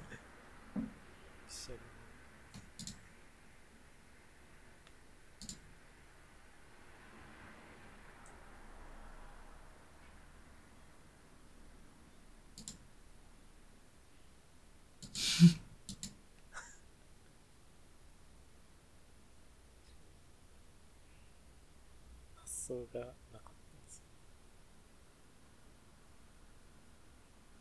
ちょっとじゃあ送りますかなんかいちキロバイトクラブいちキロバイトクラブ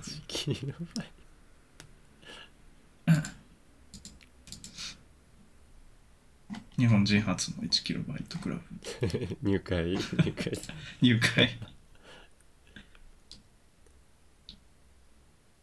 えーあメールなんだまあまあまあネタネタでしたでこれ次 シーエス CommonJS と イーエス モジュールズってまあなんか Node.js とかいじってると、うんうんまあ、触ることにはなるんですけどあんまりなんか歴史的な経緯とかあんまちゃんと調べたことなかったんであと名前とかもなんかどっちがどっちだっけってみたいなあんま整理ついてなかったんで一応という感じなんですけどここら辺一生調べないから分かんないそうそうそうそうなんですよまあなんかあの普通に書けるけどなんかあんまり調べながら書けば書けれるけど一応名前がちゃんとついててどういう変遷を取っていって今どっちが主流かみたいなうんうんあんま調べとんなかったからで、えっとまあ、Node.js って基本的に CommonJS なんですよね。もともとリクワイアコンストホニャラライコールリクワイアホニャララで引っ張ってくるやつ、うんうんうん、これは Node.js デフォルトです、うん、ですがえっとまあ普通のフロントの ジェイエス ってあのインポートホニャララ from って書くじゃないですか、うんうん、最近は、うんうん、であれをまあ イーエス モジュールエクマスクリプトモジュールっていうんですね、うんうん、ブラウザーエクマスクリプトのモジュール対応してますと。でこれ Node.js の話なんですけど、うん、あの Node.js でもインポート from で書きたいってなるなったんですよ僕は、うん、うんうんうんあるよねたまにねなんかうんうんうんでじゃあそれどうしようかってなったら、えっと、なんかノードじゅうさんぐらいからそれができるようになってるんですよね。うんうん、今じゅうななとかじゅうはちとかでしたっけ？まあそうなんですけど、結構割と前にできるようになってて、うん、やり方があのパッケージ ジェイエス をいっこ置いてタイプモジュールって書くんですよね。うんうんであとメインでメイン ジェイエス その一番最初に実行される ジェイエス まあインデックス ジェイエス と書く方法まあこれでいいんですけど基本的に、まあ、もしくはあのパラメータオプションあのオプションでも渡せる、うん、なんかノードメイン ジェイエス ってやってインプットタイプモジュールってやってもいい、うん、あへえもしくはあの ジェイエス.js じゃなくて .mjs ってやるとああ見たことあるかなうんうんとか イージェイエス かな多分しうんうんうん。イージェイエス だったかなあとか エムジェイエス ってやるとあの変えれる、うんうん、っていう、うんうんやつですね。で、あとこれもなんか共存できるらしくって。あ、そうなんだ。はい。この辺も知らなかったんですけど、だからこの CommonJS のモジュールから イーエスエム を呼ぶっていう話なんですけど、えっと、あまあできるんです。あの。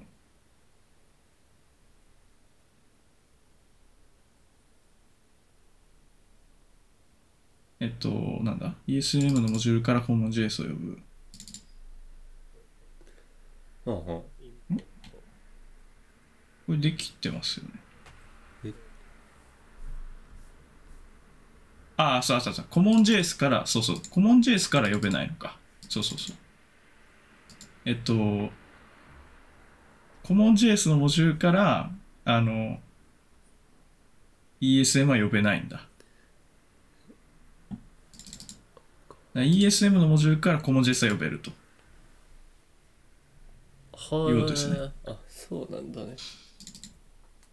だから、まあ、Node.js って大体コモン ジェイエス じゃないですか。パッケージとか。うん、で、多分あのデプロイされてると思うんですよね。エヌピーエム とか、うんうん、Node.js のやつ。だから多分あの、普通に自分の書くアプリケーションコードは イーエスエム にして、インポートフローもできると思うんですよね、全部。うーん イーエスエム から イーエスエム 呼べるし、イーエスエム から CommonJS も呼べるから、うんうんうん、だ イーエスエム で全部呼べるはずなんですね。うーんなん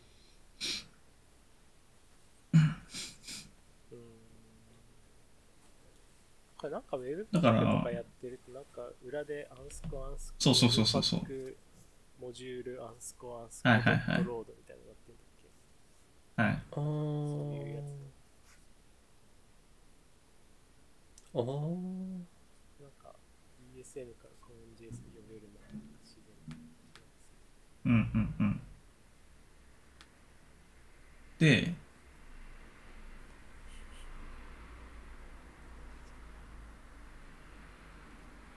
あ、ピュア イーエスエム パッケージ。こういうのもあるんだ。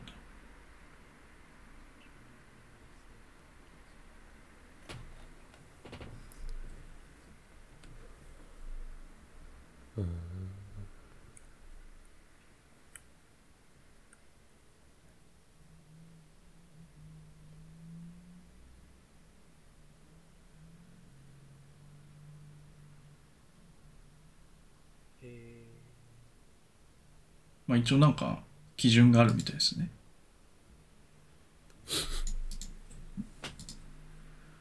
あと待ってる。うん。うーん。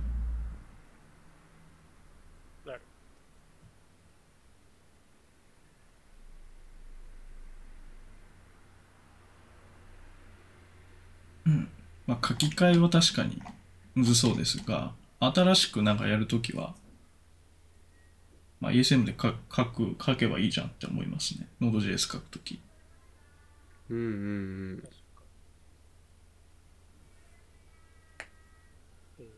なんで僕これしようと思ったんだっけ。ああ、そうか。なんか ジェイエス で、あ、てかそのフロントで書いてたコードを Node でやりたいなってなったときに、コードコピペしたかったんですよね。で、その時なんかこの Node.js の書き方、CommonJS の書き方じゃないと怒られたんで、あれこうやって使えないんだっけと思ったら使えたという感じです。ほうほうほう。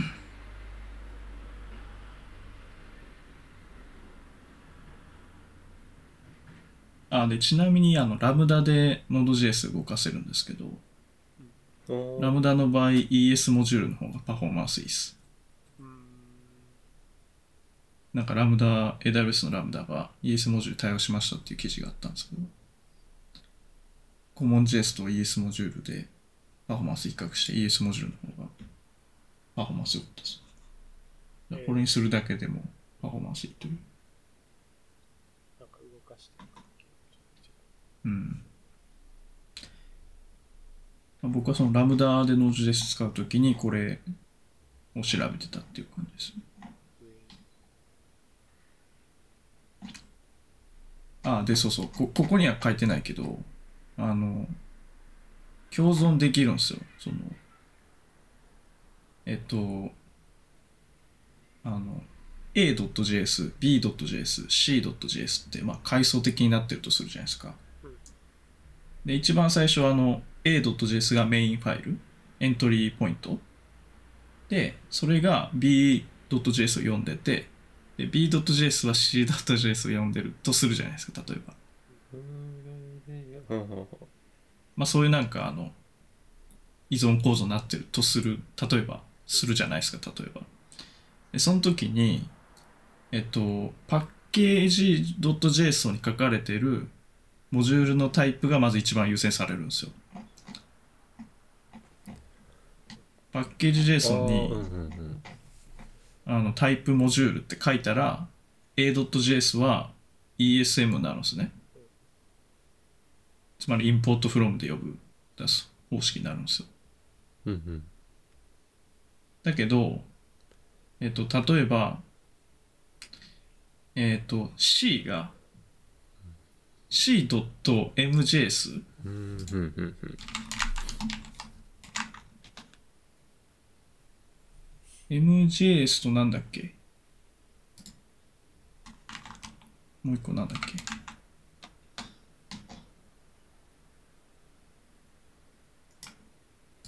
あれ、えー、CommonJS と イーエス モジュールの拡張子ってなんだっけ、 mjs eイージェイエス で合ってましたっけ？ イージェイエス はなんかさっきのあ、シージェイエス か。シージェイエス だ。シージェイエス。CommonJS は シージェイエス だ。あ、そうです、そうです。はい。そうでした。ですね。だから エムジェイエス が イーエスエム ですね。うんうんうん。そうそう。だから拡張子変えれば、途中で変えれるんですよね。うんうんうんうん。だから エージェイエス がそのパッケージ ジェイエス に書かれてるのは イーエスエム なんだけど、途中でやっぱ B から C を呼び出すときは C, C をなんか シードットエムジェイエス シードットシージェイエス とかにしてるとリクワイアで呼び出せるんですよ、 M から。ちゃんと分かった。あ、そうです。はい、B から。そうそう。えー、そのなんかこうツリー状になってるというか、こう一番上が、まあ、パッケージ ジェイエスオン なんですけど、パッケージ ジェイエスオン で見るんですけど、そこからはなんか拡張子で途中で変えることもできるっていう。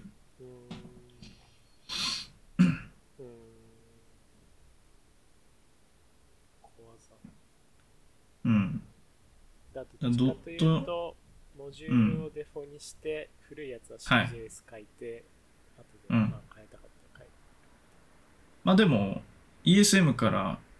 CommonJS は読めるんで、うんまあ、特にそれをする必要はないんですけど、まあ逆かなだからあ逆もおかしいか。なんか新規追加するときはまあモジュールで書いてくれみたいなぐらい。はいはいはいはい。うんうんうん。まあ一応できる。っていうことですね、それも。うーん。えー、すごい、小技。うん。確かになんかここら辺なんかごちゃごちゃしてるなっていう感じ。そうそうそう。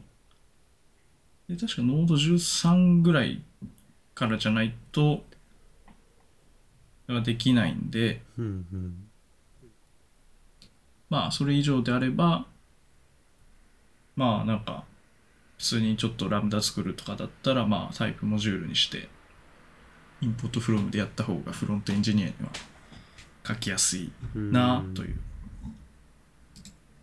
小技でした。うんうんという感じで、うんうんうんうんうん、あとに、に、さんで終わりますか。お腹すいてきた。わわ確かに。これ YouTube。あ、次のブラウザハッキングはさっき言ってたそのデータ ユーアールエル から エスブイジー のフォントを抜いた話で、うん、なんこれだったかな何分かぐらいにちょうど C プラプラのコールとかを書いて。へえ。にじゅうさんぷんぐらいになんか出てますね。早見つけんのそのデータフォントベースろくじゅうよんのやつがちらっと見えた。本当だ。あ、そうそうにじゅうさんぷんにじゅうよんぷんとかデータはーあこえこれなんだあー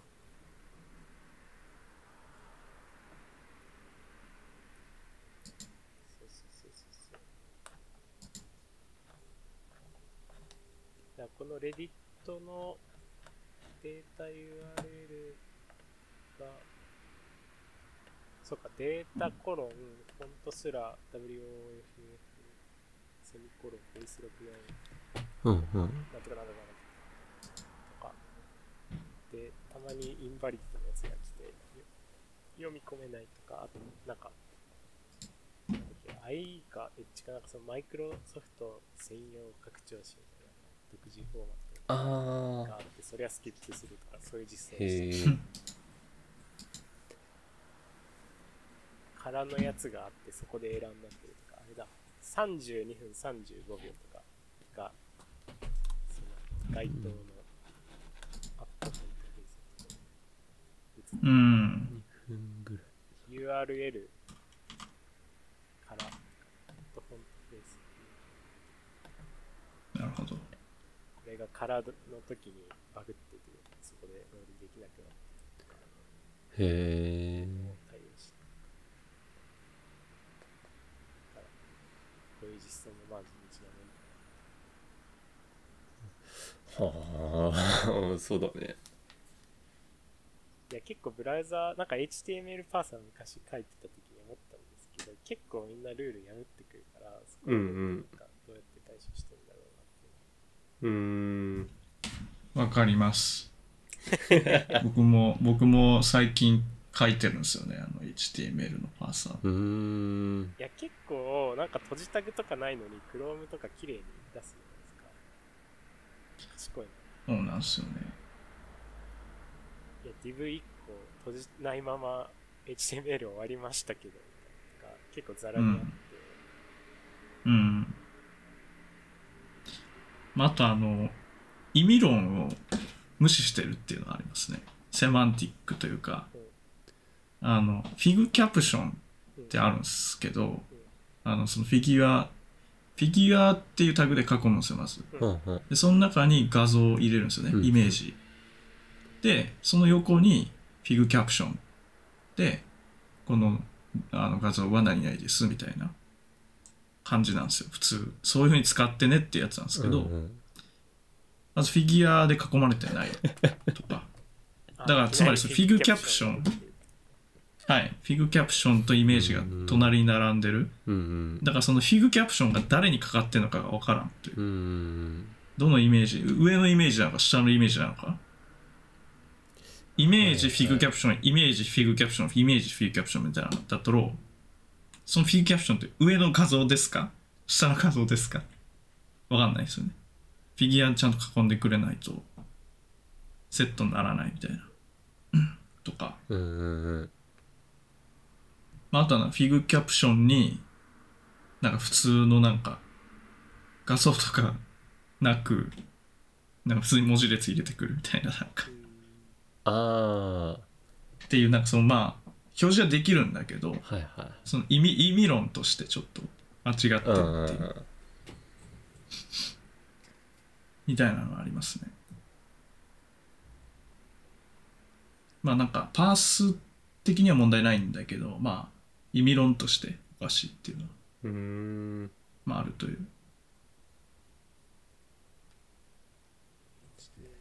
まあねあるよねうん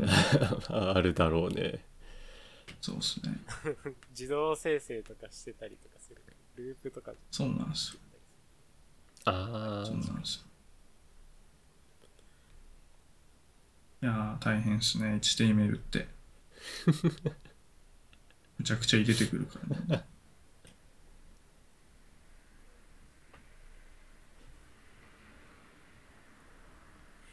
まあブラウザがちょっと賢すぎるですかね。確かに開発してても気づかないまではある、うんうんうん、タグがなく閉じタグなくても表示できるしなクロームはなんか閉じタグなくてもデバッカーであんまりわかんない。うん。Firefox とかはなんかイリーガルみたいな感じの赤文字にしてくるはず。うん。勝手に保管したりするし。なんとか表示するっていう方針がなんか見えるよね。うん、ですね。うん。クロームなんか賢すぎるんだよ。もうエラーとか。うん、エラーって出せばいいのにいや真っ赤っかに し, してやればいいのに閉じタグがありませんってエラーっ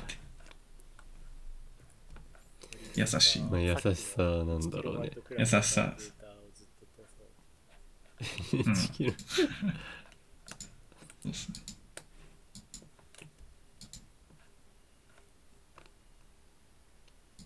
まあまあ。うん、で、あ、Adobe、そうですね。Adobe は Figma を。そうそうそうそう。おー。っていうのはちょっと話題でしたねっていう、それだけなんですけど。まあそうだね。エックスディー なんかありましたね、うん、そんなやつ。使ってました。エックスディー。あ、エックスディー、どうなんだろ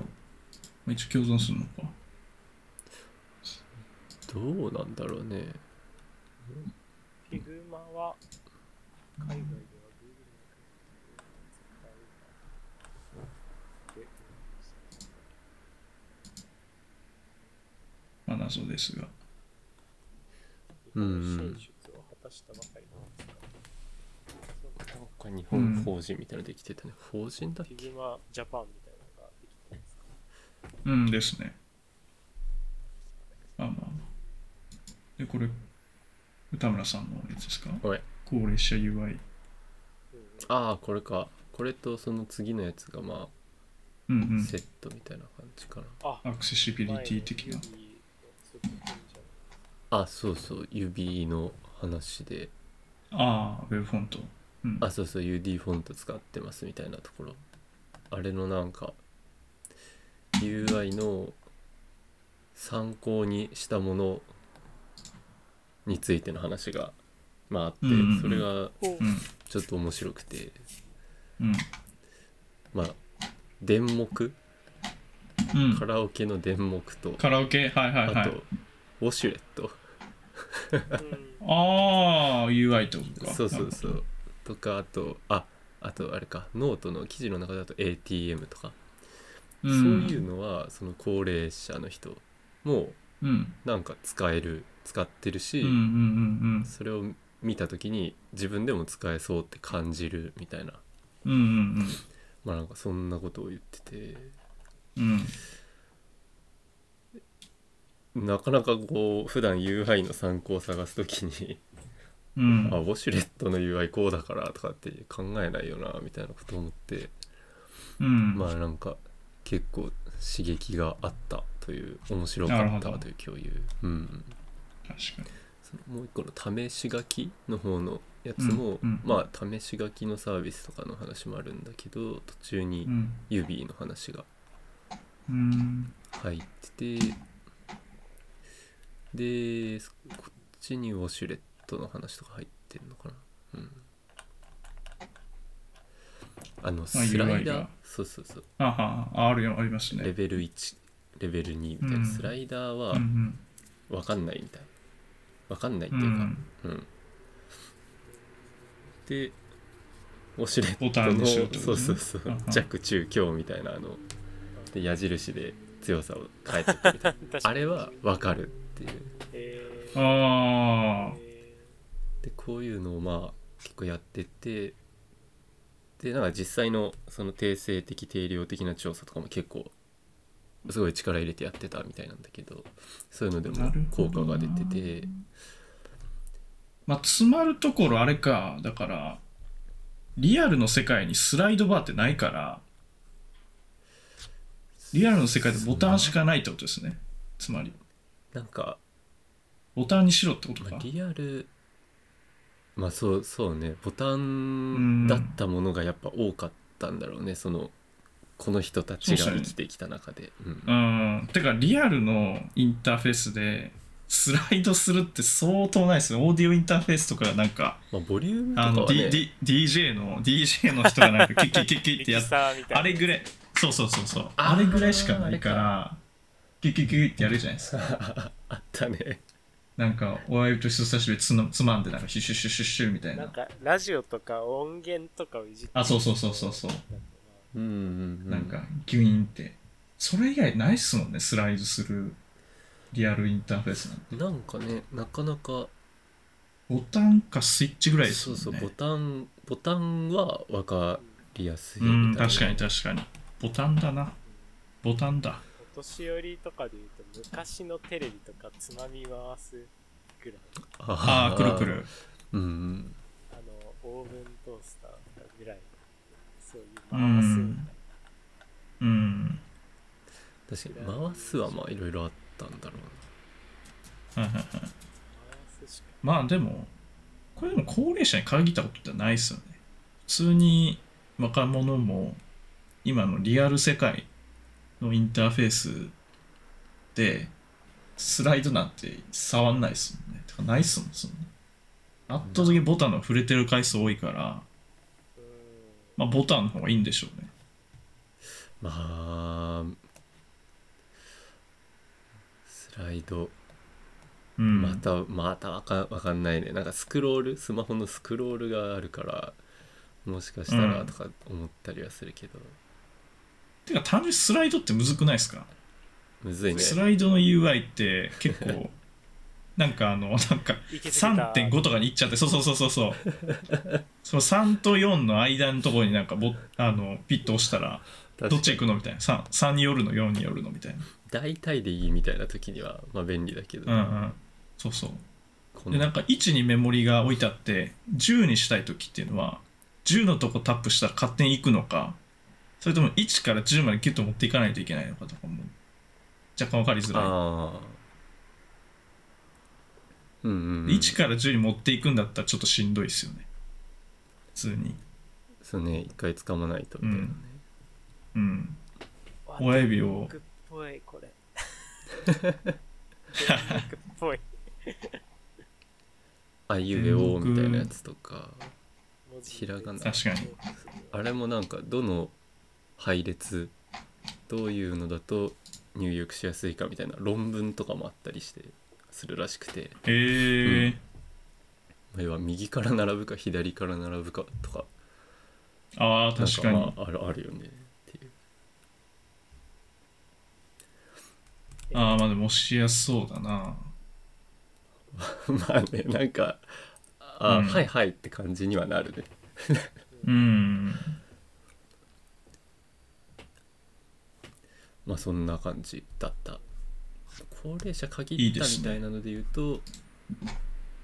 あとはあれがあったかな、なんかサジェスト系、うん、が分かんないっていう、勝手に、うん、勝手に変わるみたいなのにはついていけないことが多くて困っちゃうらしい、うん、からこう自動で便利だよねみたいな、すぐに結果が分かって便利だよねみたいな感覚が、まあ、逆、うん、逆転してることがありますよっていう。なるほど、うん、なんもあったわ。いいですね、うんうんうん、ちょっと ユーアイ の関連があるんで、ちょっとそれさ、それだけおえっ、ー、とこれをちょっとここに持ってきて、うんうん、任天堂スイッチの話があったんですよ。おスイッチの開発人が、まあ、すごいだいぶ昔ですけど、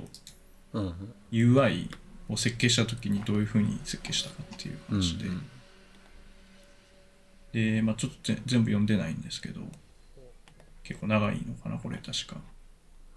確かに、まあなんかこう、まあ、簡単そうで分かりやすいみたいな感じなんですけど、うん、まあ、ちょっと割とこ細かいんで、まあ、あれなんですけど、整頓とメリハリ、うんどこだっけな、あそうそう、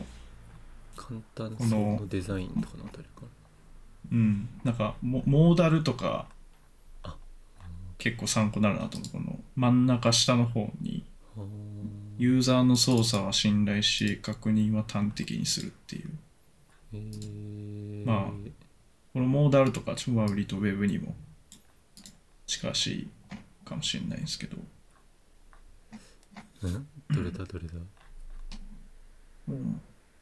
コミュニケーションとか、なんか、はい、そうそう、はい、終了しますね、みたいなやつ。うんうんうん。まあ、右、左論争ですね。はいはいはい。終了は右かとか左かみたいな。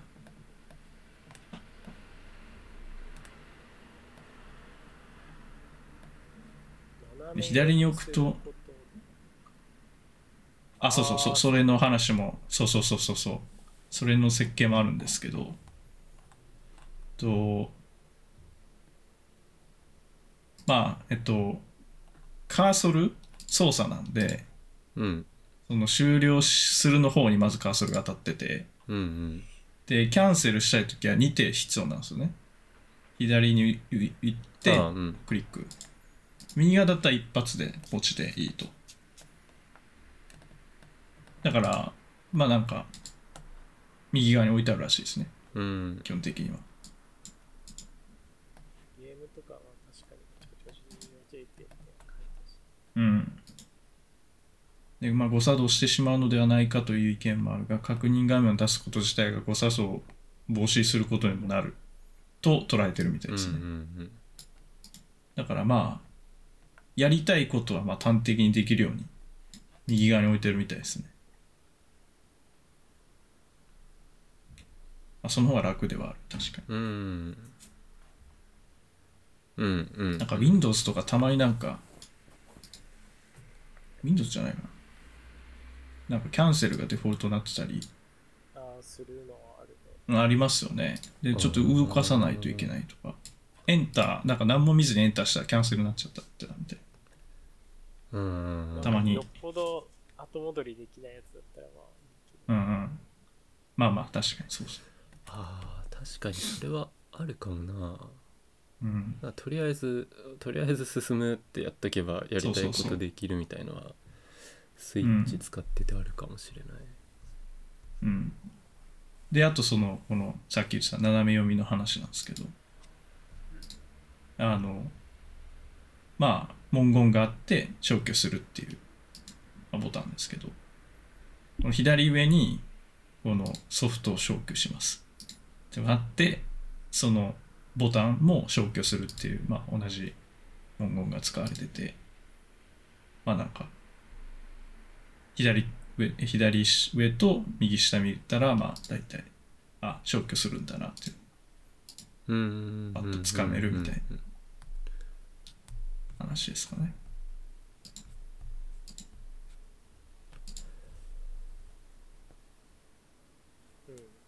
あ確かに。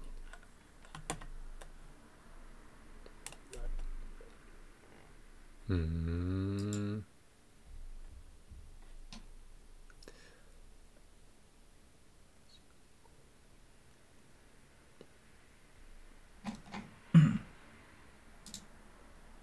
また音とかか。うん。まあ音はまあ、うん。へえって感じだけど。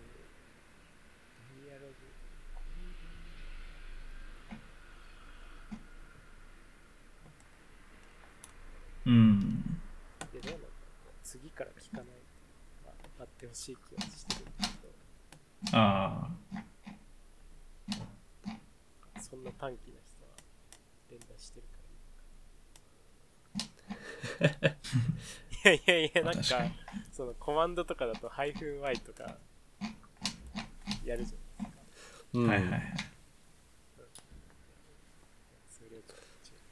まあ、ゲームって結構なんかなんだ効率化みたいなのあんまあんま求められてない気が、まあ、ゆっくり な, なんだろうねなんかうんメインの目的に対してここはただの無駄だよなみたいなのたくさん あ, あるなとは思うけど、うん、まあそれはそれでみたいな。ゲームだしなみたいな感じかな。うんうんうん、業務ツールとかだと毎回ダイアログとか思うけど、確かにまあゲームだしなみたいなとこはある。うん、結構でもいっぱいいろいろあるんだな。このスイッチの設定では見たらかな設定項目いっぱいあります、ね。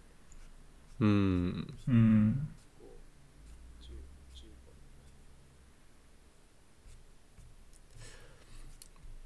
えー、確かに簡単そうには見えたかもこの前、まあそうっすね、うん、初めて使ったけど簡単そうなんだけどむずいって感じだった、うん、あ裏側にある任天堂のなんか仕組みがむずいみたいななんかそんな感覚だった、うん、あスイッチで思ったのはあのパスワード入力あさせますよねあれうんうん、あそういうスイッチであの任天堂オンライン買ったことないですか？ス、ス、スイッチであのストアに入って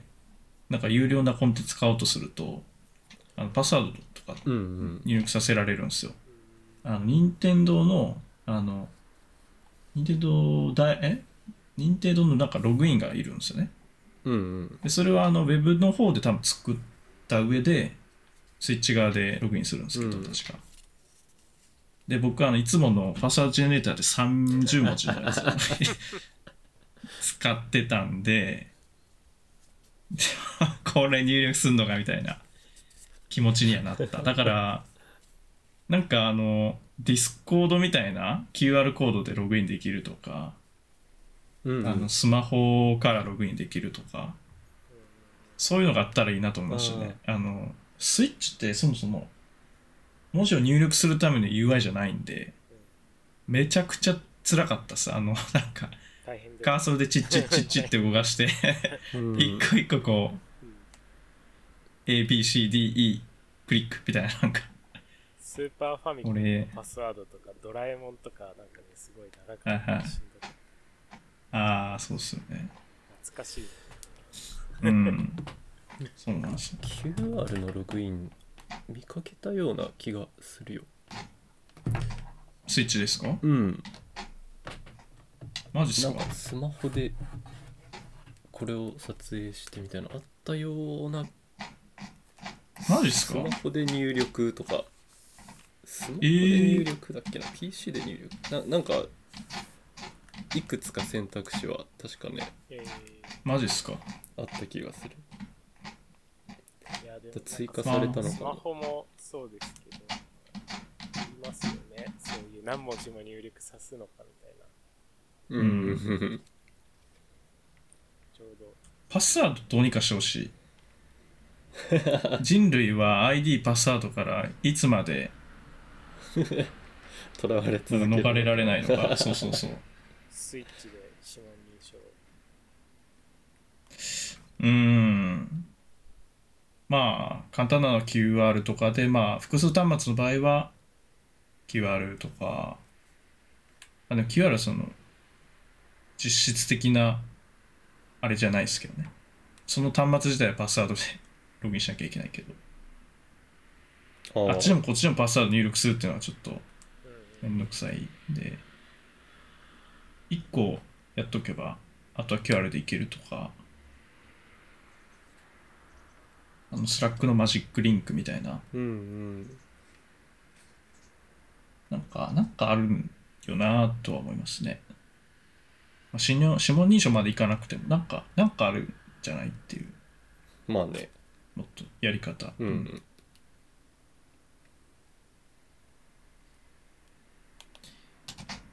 まあまあまあちょっとこの記事はなんかふわっとしてたんであんまり具体的ではなかったんですけど、まあ任天堂のやつなんでちょっと思ったですね。うんうんうん、であとこれこれ最後にします。ちょっといちじになりそうなんでで画面をデザインするということ、まあ、もうなんかすごいすごいタイトルなんで、すごいタイトルだね。あれなんですけど、なんだっけなあ、この中にあったのか任天堂のやつが、あそうそうそう、この中に任天堂のやつがあったんですよ。なるほどね。うん。構造を考える。まあそうですね。要件とかなんかそういう話もなってるんで、ちょっとあれなんですけど。ああなるほど。まあ、なんか天気アプリの例ですね。なるほどね。はい、見出しだけ見るとああそういう話かって、うんはい、なんか分かったつもりにはなれる、うんうんまあ、よくあるなんかドリブルとかピンタレストみたいの見てインスピレーションもらうといいよみたいな、まあまあそれやりますよっていう感じで、うんうん、あとなんか前田村さん読んでた本ですかね、なんかお違うか。なんか、違うか。心を動かすデザインの秘密とか。これは違うか。ああ前、なんだっけ。うちにあるのは誰のためのデザインかな。ああ、そうだそうだ。それか。まあ、なるほどデザインみたいな。誰のためのまあちょっと古典かな。なるほど。そうですね。古典っぽいやつ。はい、入りやすい。優しいやつです。うん、これ結構なんかあんま深くなかった。実務的、実務寄りって感じ。あ田村さん、田村さんの方が深かったですね。いや。いやちょっとふわっとしてるな。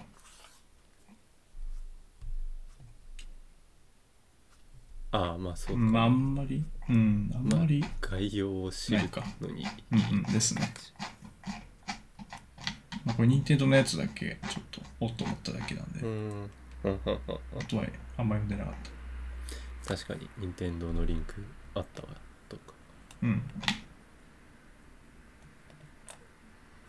まあまあまああんまなかったんでそんなもんですかね。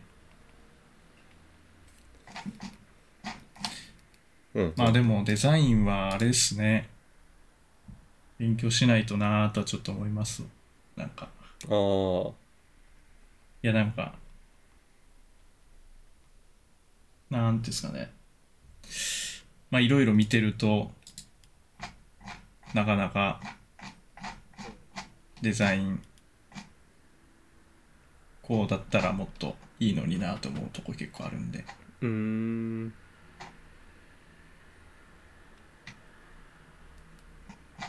まあ特にエンジニアは最低限ノンデザイナーズブックだけは読んでおいてほしい感ありますね。ああなるほどね。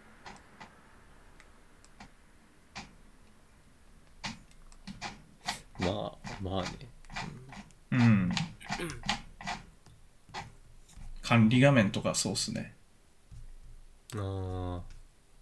いや僕最近管理画面ばっかり触ってるんですけどまあなんか分かりづらいの結構あるんで、うんうん、ああこれだからエンジニアデザイン知らないエンジニア作ったんだなっていう、うんうん管理画面、まあ、確かに何々機能何々機能、うん、そうそうそうそうそうなんですよ。いやまあ管理画面だからいいやなんですけど、あでもこういう業務効率とかなんかオペレーションミスとか起こるよなって思うとあんまりそうないがしろにできないんじゃないかなっていう、あんまこう表層に出てこないけど実は重要なファクターなんじゃないのかなって、ビジネスにおいて管理画面の ユーアイ とは実は重要です、ね、うん、あかもね、うん、管理画面を社内で回すならまあ感じだけどバイトの人が増えてきたり、うん、外注の管理画面を渡すとかそうなんですよ。間違えたりとか学習コストが高かったり説明書を読まないと分かんないとか、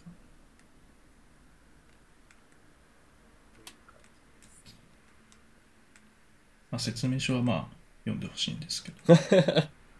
まあそれはそれとしてねはい、確かにそうそう、まあ、お客さんが使う管理画面とかは特にですね、外向けの管理画面とか